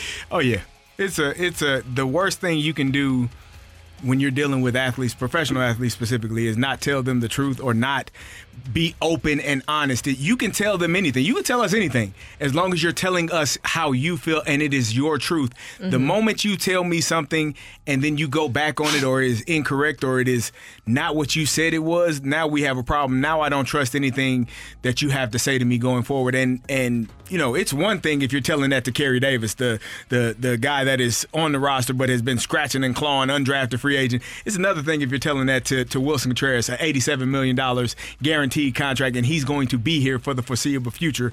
Those are two totally different people that you're speaking to, and it's a little bit worse when you're speaking to, to Willson Contreras and he's not knowing the truth going in. Or a Jordan Walker. There, Yeah. the, the, him as well. Well, and that's what I'm. That's what I feel like. You should be advocating for your players in this situation because, of course, you're going to have front office managers, general managers, stuff like that come knocking on your door and saying, "I want this, I want that." That's your job. I feel like as a manager to say, "I have a pulse of this clubhouse. I know what they need. I know what they need team, team chemistry wise."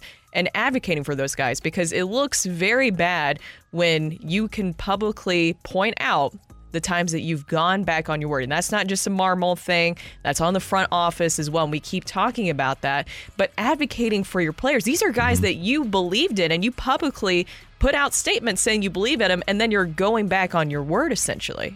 Well, here's the one thing that that, and again, if if maybe there's some miscommunication between Mo and Oli, maybe there's a thought that they come to an agreement. And Oli goes out and says something, and then Mo is like, "Nah, we're not going to do that." It, it, it would seem that way when you look at the Jordan Walker the the video of him and Oli hugging when when he lets uh, let lets Jordan know he's going to be on the roster, opening day roster. That kind of felt like that would be the decision going forward. And regardless of if he struggles, which he really didn't have many struggles, but regardless of if he had struggled, he would be here and he would be able to work through it. And then the front office is saying, yeah, no, we think we need to figure out some things in this outfield. He needs to figure out how to hit a slider. He's he's striking out too much. His launch angle isn't good enough. Even though he's got a hit in pretty much every game he's played in, we're still to send him down to fix him. That to me makes no sense. But you know that could be a, dis- a, a miscommunication or a, a misinformation between those two parties. And speaking of miscommunication, here's what Oli Marmol said on Saturday.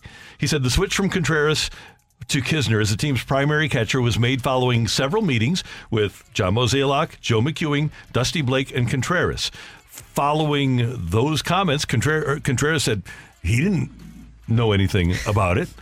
Essentially, he said, "I'm just an employee. I do, I do what they say." And Mozeliak went to Katie Woo and said, "No, we're just going to. Uh, th- that was a miscommunication too. We're not going to play him in the outfield. We don't. We haven't heard really from Joe McEwing or Dusty Blake about this, but it sounds like the the meeting there was a le- high level of mis. Maybe everybody was on their is- phones in How the is meeting. there so much miscommunication between the parties that should be talking and They're not conversing the meeting. most? Well, and then also Mozeliak said that after that game, after Saturday's game, so after they had all that stuff happen at the beginning where you bring up Barrera, all that kind of stuff, they had another meeting with Willson Contreras after the game, and that's when he brought up that he would be just more comfortable DHing, and that's why Mozeliak said that on Sunday was after discussion with Willson Contreras Saturday night, we decided that he will we're not going to have him in the outfield. But here's another thing that I thought was interesting about Saturday.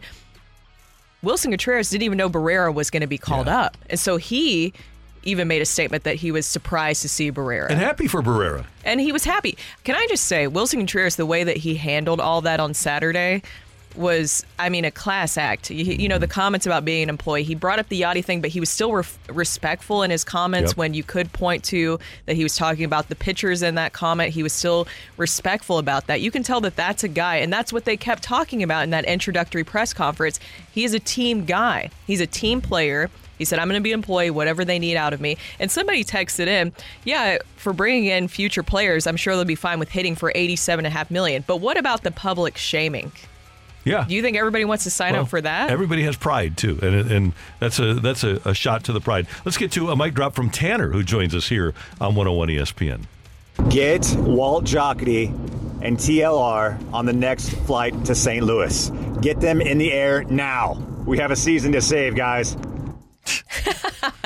I like how he was laughing when he said that too. We got a season to save. Oh, so, so Walt is one of my all-time favorite executives. I, I am a big fan of 72-year-old Walt Jocketty. Uh, Tony La Russa, also one of my favorite people, uh, uh, my favorite managers of all time. I am a big fan of the 78-year-old Tony La Russa. But this is a young man's game now. Mhm. And the things that Walt was able to do to build a franchise in the 90s and the 2000s, they don't apply now. The game has changed dramatically because of revenue sharing. Walt would have been able to pluck a Bryan Reynolds 20 years ago, but now Pittsburgh signs a Bryan Reynolds. Walt would have been able to pluck a Wander Franco eventually from Tampa because Tampa wouldn't have paid him. Now re- Tampa's getting revenue sharing, and uh, so they, they keep Wander Franco. Those players like Jim Edmonds that the Angels didn't want to pay, or Rolen who turned down 140 million from the uh, from. Uh, Philadelphia. McGwire, who wasn't going to re-sign with Oakland. Those players that were made available at one point generally aren't made available now. Mhm. And that's the way Walt built that club. If you think about the 04 club, Larry Walker wanted out of Colorado. Uh, you had Jimmy Edmonds. You had Reggie Sanders, who wanted to be here. You had Rolen. You had Renteria, who you made the uh, well, that the, yeah, you, you made the, the trade for with Miami. Miami would have signed Renteria in, in this day and age. They they signed one or two guys, and then obviously you have Albert, and you signed him to the hundred million dollar contract in Yadi, and the pitching staff. They, they, John Mozeliak, by the way, evaluated Chris Carpenter and recommended the Cardinals sign him, despite the fact that he was injured. And, and then you add people like Jeff Suppan to the mix, and you've, you've got Matt Morris.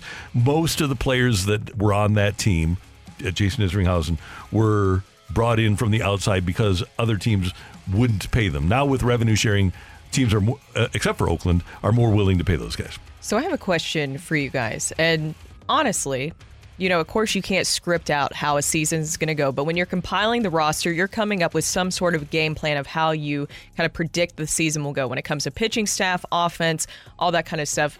What do you think the game plan was for the Cardinals going into this season? I have no idea. That That's why a I think that- wonderful question. I, I think they lost their minds when Helsley melted down. I have no idea what they were. See, I don't, I can't, I can't place that on what took place last year. It's a new season. You clean, you, you wipe the slate clean. You don't worry about what took place last year. That was a, an unfortunate turn of events.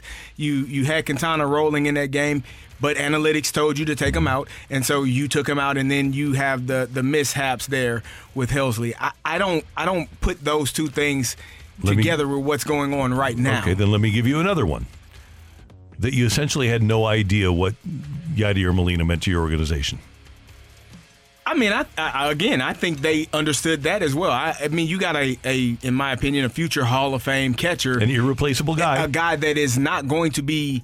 You- It doesn't matter how well Willson Contreras does. He he's not going to be Yadier Molina behind the plate. He he just is a different level, different caliber. That's like having Peyton Manning and then bringing in someone to try to replace him. You can have some success, but it, it's not going to be to the level that he was. Ted Simmons said that Yadier Molina could be your catcher, your pitching coach, your hitting coach, and your manager all at once.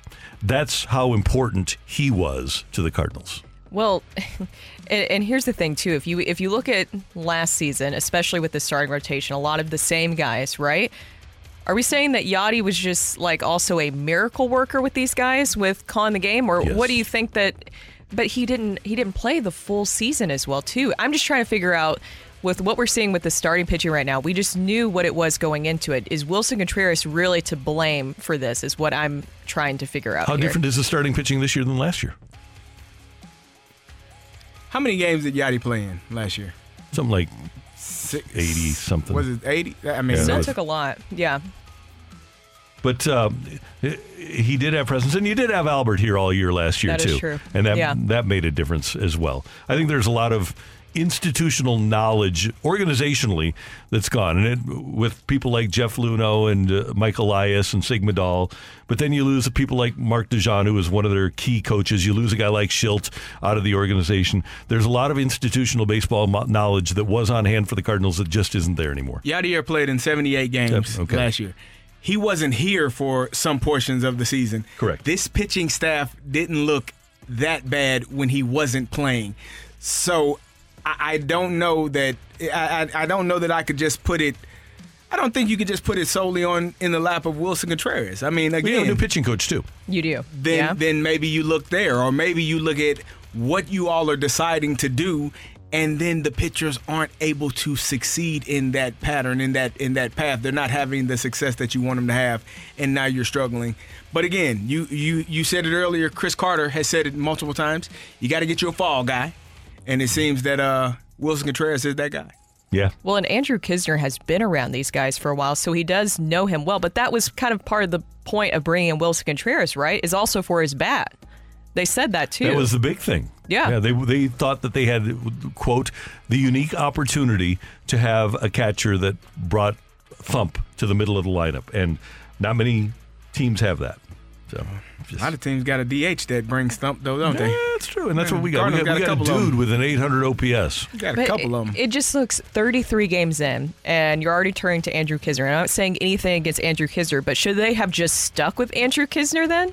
Because, okay, say that you bring in Sean Murphy or something like that. Would they have been able to adjust to this intricate system that you're talking about? You'd hope That's going to. I know. I mean, that's it's what I'm clearly extremely intricate and, and detailed, and clearly Willson Contreras is unable to pick up whatever it is that they are putting Maybe down. the Cardinals need to change the system because you spent 80 plus million on Willson Contreras and you're moving away from him behind the plate after less than 30 games that he's caught. Less than You know what that sounds like, Randy? Greg that Amsinger? sounds, well, or that, That is Greg. But Oh. that sounds like a coach who understands you have players that are great and you figure it out. You don't fit everybody into a Mm-hmm. box that they can't fit in or that they shouldn't fit in because again, great players, they're just great. You don't you, you when you have a great player, you figure out how to make sure that you accentuate the great things that they do as opposed to saying, "Yeah, you're not great at this, we're going to change it." Why do you think this this wasn't recognized for six weeks of spring training? Randy, because it didn't exist. Because this is not a real thing. Okay. This is smoke and mirrors. Okay. By the way, last year Molina's ERA when he was catching was 3.52. Knizner's was 3.95. So roughly a half run a game better with Yadi behind the plate last year than Knizner. So there you have it. That is uh, today's rush hour. Oh, we should re- reset with this too. The uh, Cardinals won yesterday, 12-6. Paul Goldschmidt hit three home runs. And Oh, by the way. Steven Matz wearing number 32, looking for all the world like Steve, another Steve for the Cardinals, Carlton, who was a big lefty that wore number 32 as well. Did he also throw 86 pitches and get pulled? Uh, well, no. Okay. Okay, but here, let me give you. Want to compare and contrast? No. Come on. Not really. It's gonna- it's not gonna be fun. It's gonna be Okay, one of the winningest left-handers of all time. He won 329 games. Uh, 6'4", 210, okay? Steve Carlton, 6'4", 210. Steven Matz, wait for it, 6 2 and 210. Thank you. So you, Steve to Steve. It's it's Wow. Yep. Uh, just w- wait till you start Two to see inches. that slider. Two inches. Yeah. It matters. Okay. Yeah, it does clearly. so, so we've heard. Uh, coming up, more of uh, your response with texts on the dysfunction of your St. Louis Cardinals on 101 ESPN. You're back to the opening drive podcast on 101 ESPN. Presented by Dobbs Tire and Auto Centers. It's almost like the team is acting surprised on what they're getting from him behind the plate. You, he played in your division. He was with the Cubs forever. You knew what you were getting. You gave him this contract. You understood that this is going to be how we're replacing Yadier Molina. So now, when you're in this situation, it, it almost feels like a panic move. And it's really weird that the Cardinals are handling it this way because it seems like the last couple moves that they've made, all the way to the, from the Jordan Walker sent down, hearing some of the quotes with that, with the Willson Contreras situation, hearing calling out Tyler O'Neill, calling out Tyler O'Neill. Just this doesn't seem like an organization who has had one of the most successful organizations in the history of baseball as far as winning record goes.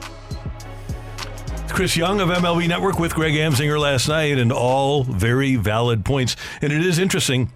Whether it was Buster Olney or Ken Rosenthal or Chris Young, even Greg Amsinger, the Cardinals throughout Major League Baseball are being roundly criticized. And as Oli Marmol has mentioned, nobody's feeling sorry for them. The rest of baseball is really enjoying the travails that the Cardinals are enduring. And when you're acting the way the Cardinals have acted so far this season, from day one to day whatever it is, 34? Uh, 20, 20, 35. 35, 11 something like that. 24. They, they have actually they have earned all of the negative publicity that they're getting. Yeah, I mean, even here's the thing: is that I I feel like you should always take people for their actions sometimes more than their words, right? And especially in this situation, when you have this weekend, Oli Marmol told media members, he said, One thing I want to make super clear is that we are not losing ball games because of Willson Contreras. This is a guy that has done an amazing amount of work to be able to come become more familiar with our pitchers and also how we do things. But then why'd you move him then? Why is he not living up to your expectations? So mm-hmm. you say that, but is that the move you made? Does that really match with the words that you are saying at that moment? No, but rarely does it, right, with this group right now? It's it's interesting how the actions and the words, whether and we mentioned this earlier in the show, whether it's Nootbaar in center field or Jordan Walker, you're going to battle through adversity.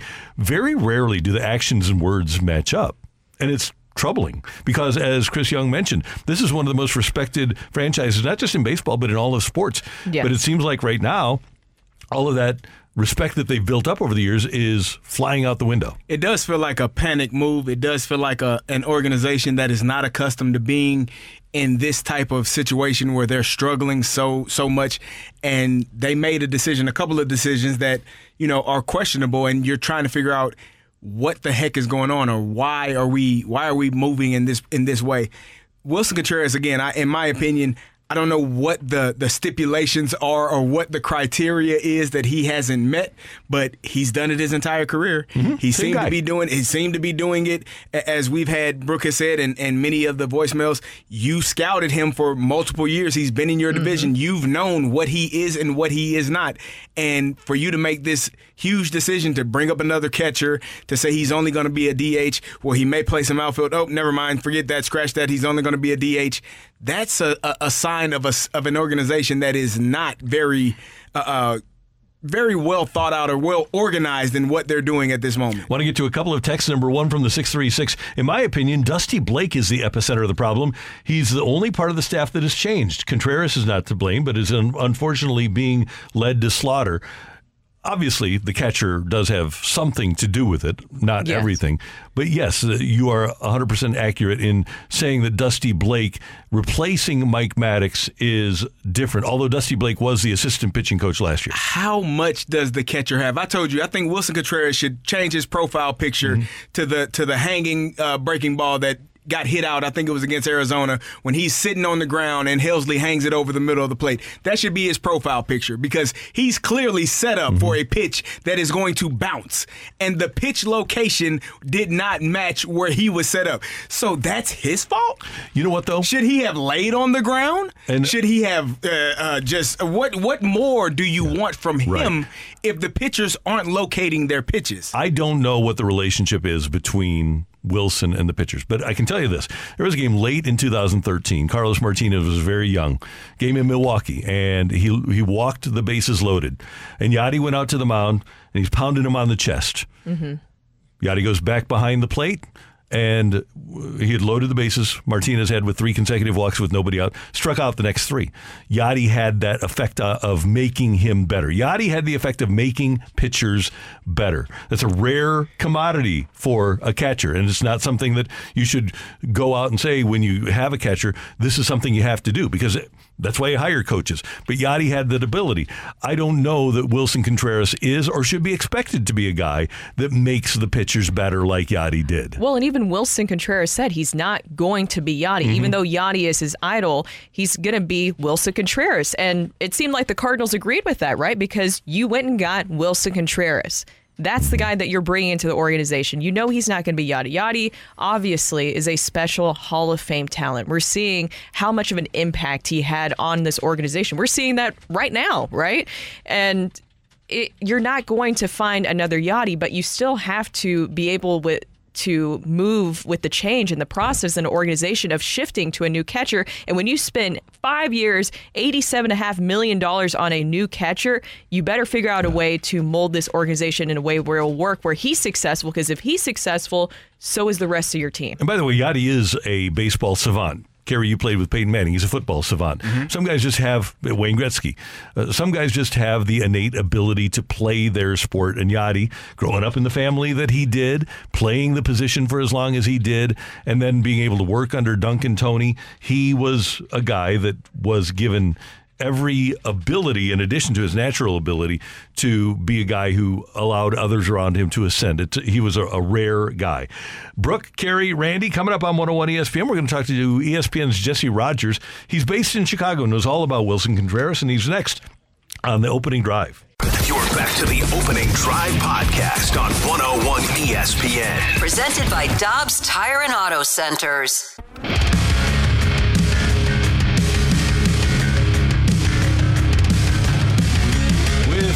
And Super Bowl champion Carey Davis, I'm Randy Karraker, and it's always good to go to the celebrity line when our friend Jesse Rogers of ESPN is standing by. He is doing so as the Cards get ready to take on the Cubs and the disaster area that is the Cardinals make their way to Wrigley Field. Jesse Rogers, good morning. How are you doing? I am doing good. Good to be with you guys. And I don't think anybody, and you are one of the preeminent baseball experts in the nation, uh, I don't think anybody saw this coming from the Cardinals. Do you?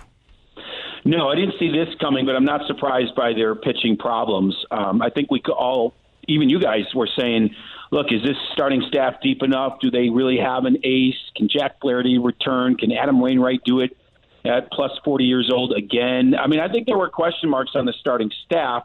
and that's come to fruition. But 11 and 24 is something no one could have predicted. You're right about that. Well, Jesse, are you just surprised too of kind of the whole handling of the situation and how everything unfolded on Saturday? Yes, very surprised. Very surprised. It certainly seems like they're using Willson Contreras as a scapegoat. No matter what his deficiencies are, I just don't believe one player, a catcher, a veteran catcher, can um, take down an entire pitching staff, especially a veteran starting staff um, with PitchCom available now for pitchers. You know, those guys can call their games as much as the catcher has to. Whatever deficiencies he has, and I'm sure he has some because um, the fact that he's one of the better hitting catchers out there uh, you know, is he going to be perfect behind the plate all the time? No. Is he going to be the best game prep guy? Maybe not. But no matter what the deficiencies are, they can't be enough to take down an entire starting staff. So very shocked that they've kind of put this all on him, seemingly, even though they may say things a little differently. Their actions speak louder than their words, although their words seem pretty pretty direct about this as well. So it's a pretty shocking situation. Um, a lot of stress on him as he comes back to Wrigley Field, I'm sure. I, I don't know all the answers. I'm not there every day, but I can't imagine their 533 rotation ERA is all on Willson Contreras. Yeah, that's one thing that I, I found most intriguing. He's a veteran catcher. He's been in, in the division. You've played against him multiple times. How can you blame so put all of this solely on Willson Contreras when you got a lot of things that are taking place. And and what is the thing where they're saying there are some things, some intricate details that he's not picking up about our our method that that is potentially keeping him from being behind the play. What could be those those intricate details that we're missing out on? Yeah, you know, I was talking to David Ross about this yesterday. Not specific to Willson, but when you join a new team, there is new lingo. There's all sorts of stuff. Ross talked about when he joined the Cubs he didn't know what straight baller meant. Uh, what, what is a straight baller? Uh, the, the, the Cubs coaches were talking about that, and it's basically a guy that can't hit spin. He hits he hits fastballs for the most part. So it's just stuff like that. But Willson's been down there, you know, for six weeks. I saw him at spring training. He skipped the WBC to get healthy and learn learn everything about the Cardinals.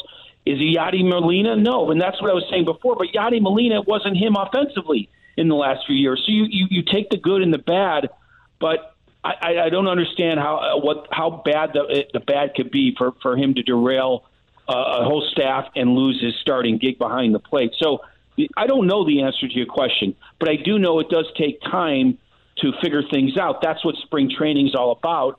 And how are you going to figure things out if you're not catching? You're going to just do it behind the scenes before games, and and, and but not take it to back behind the, the plate until a future date. It, it just doesn't make a lot of sense.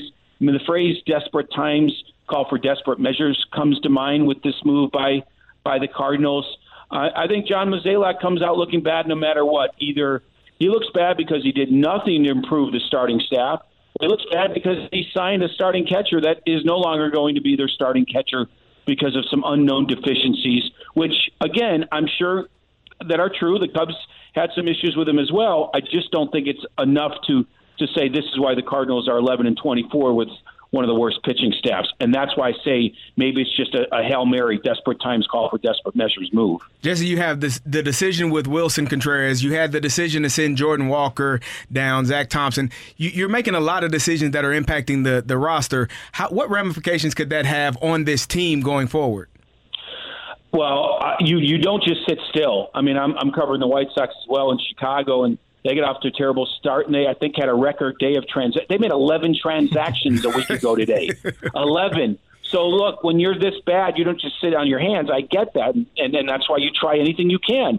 It's a, it's their right to move Willson out and try something else. Um, you know that, that's fine. It's their right to send Jordan Walker down. You you do you you don't just let things play out. You you you uh, um, you send a message sometimes. You wake up the locker room sometimes change out guys that aren't performing, obviously, but it's probably easier. Is you know the old saying, uh, and Marmol might be on the hot seat soon enough, but there's that old saying: you can't fire 25, 26 players, you can fire the manager. Well, in this case, you can't fire five starting pitchers, so you fire the catcher instead, so to hmm. speak. Move move him out of his job. So it, you know it, it, the impact on the roster is expected. You're this bad, you, you make changes. Hey, Jesse, when we would talk to Tony La Russa after he retired and before he came back to the White Sox, and he might have even said it with the White Sox, but he, Buck Showalter, always talked about how with the analytics movement, they, they thought that things would circle back. And we look now, and there's Brian Snitker, and there's Bruce Bochy, the, the old, more old school guys. Uh, you, you see Buck having the success that he's having. Are we seeing slowly but surely a return maybe to more people oriented managers than numbers oriented organizations? It's possible. I've been asked this question a, a few times. It's possible. Um, but then again, it didn't really work out so much with Tony in Chicago. Joe Maddon kind of got rode out of town, and he was a, a people's manager in, in general. You know, Joe can't get a job again. So I, I think it depends on the individual. I think it depends on the individual. I do think um, that those older managers have proven that experience does matter. You know, um, Gabe Kapler didn't work out in his first stint, but he's working on his second stint. So you can say that that uh, you know sometimes that that first time manager thing um, doesn't go over so well, but they have you have to get the experience somehow, right? You, as someone's always a first year, first time manager. So sometimes they, they learn on that job or they learn on the next job. But after four or five teams like Dusty Baker and Buck Showalter, you know what you're doing. You know what you're doing. It's just a matter of has the game passed you by, and every individual is different. So I, I don't have a exact answer for you, but I do think the idea of experience um, meaning something has returned to the game a little bit more than just the guy that'll listen to the front office and do whatever the front office says. Jesse Rogers, one more thing. You do a lot of interviews like this on sports talk radio around the country, and we're used to having a winning team to cover. I'll tell you what, there's a whole lot more to cover when a team is bad than when it's winning 105 games. Oh, look, uh, the White Sox have really given us reason these last two years in Chicago. Excuse me. And we're the flagship for the White Sox here in Chicago, and, and they've taken a beating from us. Um, yeah, yeah there, there's there, there there's many more storylines because when you're winning, the storyline ends up being October. When you're winning every year, it's kind of waiting till October. When you suddenly have a bad season like this, or the White Sox are having this year, there's storylines every day um, about why you're so bad. You know, so when you're expected to be good, the storylines dwindle a little bit until October. When you're bad, you can find something to chew on every day on sports radio. So I get it. I'm sure you guys are pulling out your hair. I mean, honestly, I have like five requests from St. Louis radio for this week, and I and, and between Willson Contreras and the way things are going for the Cardinals, I understand why. Hey, thanks for taking some time with us this morning. We do appreciate it. Always good to hear your voice, Jesse. Thanks so much, and we'll see you when the Cubs make their way into town. You were number one and the best on the list, and that's only because you were first. Take care. Appreciate it. Jesse Rogers of ESPN with us on 101 ESPN. Coming up, we're going to head down the stretch. We're going to give you some Aerosmith tickets, and we've got a little rock and roll here on 101 ESPN. You're back to the opening drive podcast on 101 ESPN. Presented by Dobbs Tire and Auto Centers.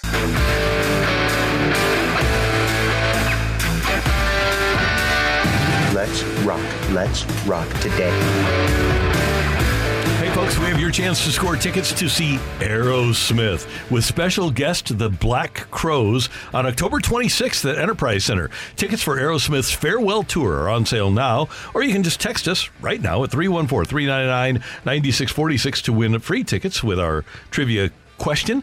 Get all the ticket details and find a bonus chance to register to win tickets at 101ESPN.com or on the 101 app. Okay, you can win Aerosmith tickets October 26th at Enterprise Center, but you need to be the person that answers Matthew's question correctly.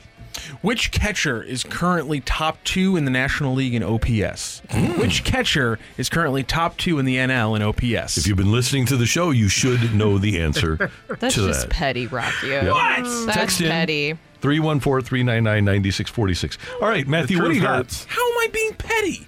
Just the truth. It's just, I think it's a fascinating stat. Is he a catcher still, or is he DH? Now that there, there's the question. Now that's now that's how now that's how you turn it to petty, Randy. That was good. I like that. Um, we've been talking a lot about some of these quotes that have popped up on Saturday and Sunday around the Willson Contreras uh, situation. One that we didn't touch on that I wanted to bring back into the conversation. This is from Derrick Goold's story uh, early on Sunday, and it's kind of right there in the middle between some of the big quotes here. And, and, and it's reads as this quote unquote: There is no timeline on when or if Contreras will resume full time catching. And when asked if that was the eventual goal, Cardinals officials said, quote unquote, not necessarily.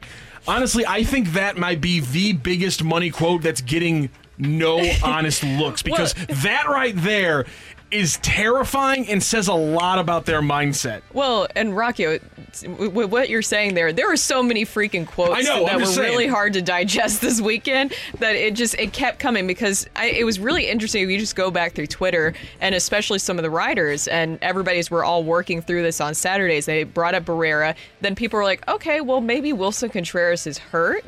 And then when it's like, oh, he's not hurt, and this is what they have to say about the situation. Wait, he's going to be a DH and outfielder?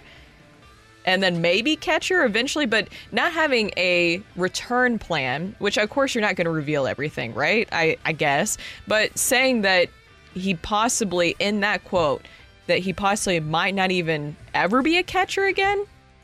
I, that's that. Why do you have to say that? You know what? I would really like to know if you the old proverbial fly on the wall.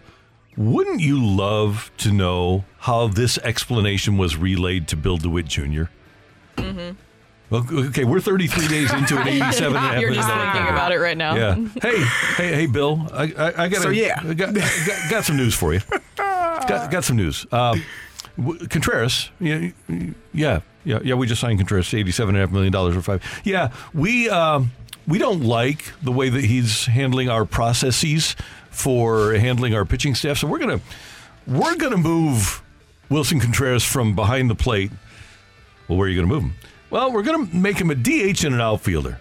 Well, didn't we just send an outfielder out because you mm. guys said that we have too many and he needs to play and change? Well, yeah, but well, well, what are we what are we doing here? well, here's here's we, we've got Here's. Knizner, and Knizner's got a much better catcher's ERA than Contreras. Uh, but eighty-seven and a half million dollars. uh, You said this guy was going to catch every day. Well, yeah, but we're changing. I'd, I'd just like to know that conversation, how that went down. Do you think that's an easy conversation to have? Like for Can't for be. like, and you think he goes in there kind of like with a lump in his throat, kind of just a little bit nervous of what the response could be? Right, especially because this is a guy that had to walk in to that office and say, uh, "Yeah, Bill, we're just going to let Brett Cecil go. I know he's due seven and a half million dollars this year, but we're just going to let him go because it just didn't work out." And and so instead of doing that, we're going to hold on to this nine million for Paul DeJong. We're not going to let him go. And we held on to eighteen million for Matt Carpenter. just gonna. It's a lot of eating, a lot of money, huh? A lot of money. There's also a lot of money. There's also just some of the little things. I mean, Contreras walking in and seeing Barrera's locker Mhm. and being like, "Wait, what's going on here?" Ha- that shouldn't happen. The communication. That shouldn't happen. The communication, all of these things should be communicated, especially when they're when they are star players. Mm-hmm. Again, if it's Carey Davis, you probably don't need to tell me. No, uh, if I'm if I'm in Pittsburgh and I'm starting, you definitely should tell me. You Hey, uh, we got touchdown Tommy Lipinski. Yeah, I need to know that. what the hell is he doing here? What the hell you bring him for? Hey, practice squad? Is that what he's doing? The hell you bring Barrera? What, what what's the purpose here? Yeah, we got two catchers here. What are you doing? Yeah, okay. Congratulations, young fella. Yeah. But what the hell is going on? Kids must be banged up. Yeah. you know what? We spent spring training together. It's great to see you. Uh, well, and that's no, and a- that's what's wild about that is that Oh. mixed messages, mixed unclear messages that we are just trying to decipher ourselves. I I can't imagine that that even goes over well in the clubhouse. for a manager who, again, was introduced via Zoom, but has always preached, at least until recently, communication, communication, commu- communication. Why did he get the job? Communication, communication, communication. It seems to be sorely lacking. And I will point out again, I had the numbers earlier, but uh, let me just point out this that the team with the fewest errors in Major League Baseball, with 10, has Mike Schultz as their third base coach. And the Cardinals are 20th in defensive runs saved this year, which is the lowest that they've been in a long, long time. Just want to bring up a quick thing because we also haven't discussed this. Why was it Ivan Herrera that was called up instead of Barrera? So John Denton has a quote from Oli Marmol on this, on the promotion. Most of Barrera's chances will be late inning fill-ins, and after Knizner is removed from a for a pinch hitter. Oli said using Herrera that way would be a disservice to him. Well, Herrera. he- Herrera looked overwhelmed when he was up here last year. And I don't think he's having a great year, but he needs reps. He needs to play all the time. And I don't know, I know that he's not ready to play at the major league level all the time right now. But he needs to he needs to get every opportunity he can to catch, and most importantly, to hit. Randy, uh, it was about a week, two weeks into the season when we started getting the panic bus ready. Mm-hmm. You texted us uh, with the Helsley uh, in the late in the seventh inning Mm-hmm. move that it was a panic move for the organization. And a texter correctly, I think, referred to, or, or excuse me, Chris Young correctly referred to the Cardinals as making kind of a panic move here with Contreras. How many panic moves does a franchise has to make before they are officially a franchise in panic? I, I would say that they've moved beyond that. I, I would say that there's no reason to panic when you have a dumpster fire. It's out of control. Okay, then. And this is a dumpster fire. This is fine. That's the, we're, we're literally Yeah, the this is fine fine memeing it right now. You can smell it from here, can't you? Mm. Is that what that smell Yeah, was? I thought yeah. it was something I thought that was a So you Force thought it was us because it's 160 degrees in our studio. it is. I have definitely sweated off a few pounds today. Is that the conspiracy theory that somebody from the Cardinals knew that we were going to rip them today, so they made it sure it was uncomfortably hot in here, That hoping that we would just not Possible. come in? Uh, if ever there was a franchise that in a particular moment should not be upset about being ripped, it's this one. They this is one where you just take it, right? you have Yeah. to. Yeah. Well, the St. Louis Rams earned the right to be ripped. But then they got upset when they got ripped. Or they, they that's just because they had no clue. They were. so- I think tone, tone deaf is the word. Yeah. Yeah. Congratulations to Michael from Washington, Missouri, who wins our Aerosmith tickets. And by the way, a lot of people uh, texted in Willson Willson Contreras. It was not. No. It was Sean Murphy. Sean Murphy over a thousand OPS right now. It's a, a second in the Major he- League Baseball, position in the National play? League. He's Um, he is a catcher. and he actually plays, catches? He plays almost all his innings at catcher. And that's why I was saying it was That's petty. amazing. That's why it was petty. That's amazing. He catches. He catches pretty much every game. Yeah, oh. petty or factual. How did the Cardinals not go out and give mm. up the farm for a white Irishman? oh man. Where's my? I need. I need my my sound. Great job today by our producer engineer, the one, the only Matthew Rocchio. Pleasure. Brooke, Yep. did you have, did, did you have fun? this I, look I'm, I'm having fun it's I, I don't want i don't want to have negative things to talk about i want uh, successful stories I to do talk too, about But this is we, we're making the best of it. we're making the best CD, of it. My man. Get you a fall guy. Oh, get Oh, your we're fall going guy. back to that that one Yeah, unplugged. give me Yeah. that one. Yeah. Yeah. Get your fall guy. Hey, we, we thank you for tuning in, texting in, and being a part of the show. T Mac and Ajax coming up with a balloon party for all of us until tomorrow morning at 7. Have a great day, St. Louis. That's right.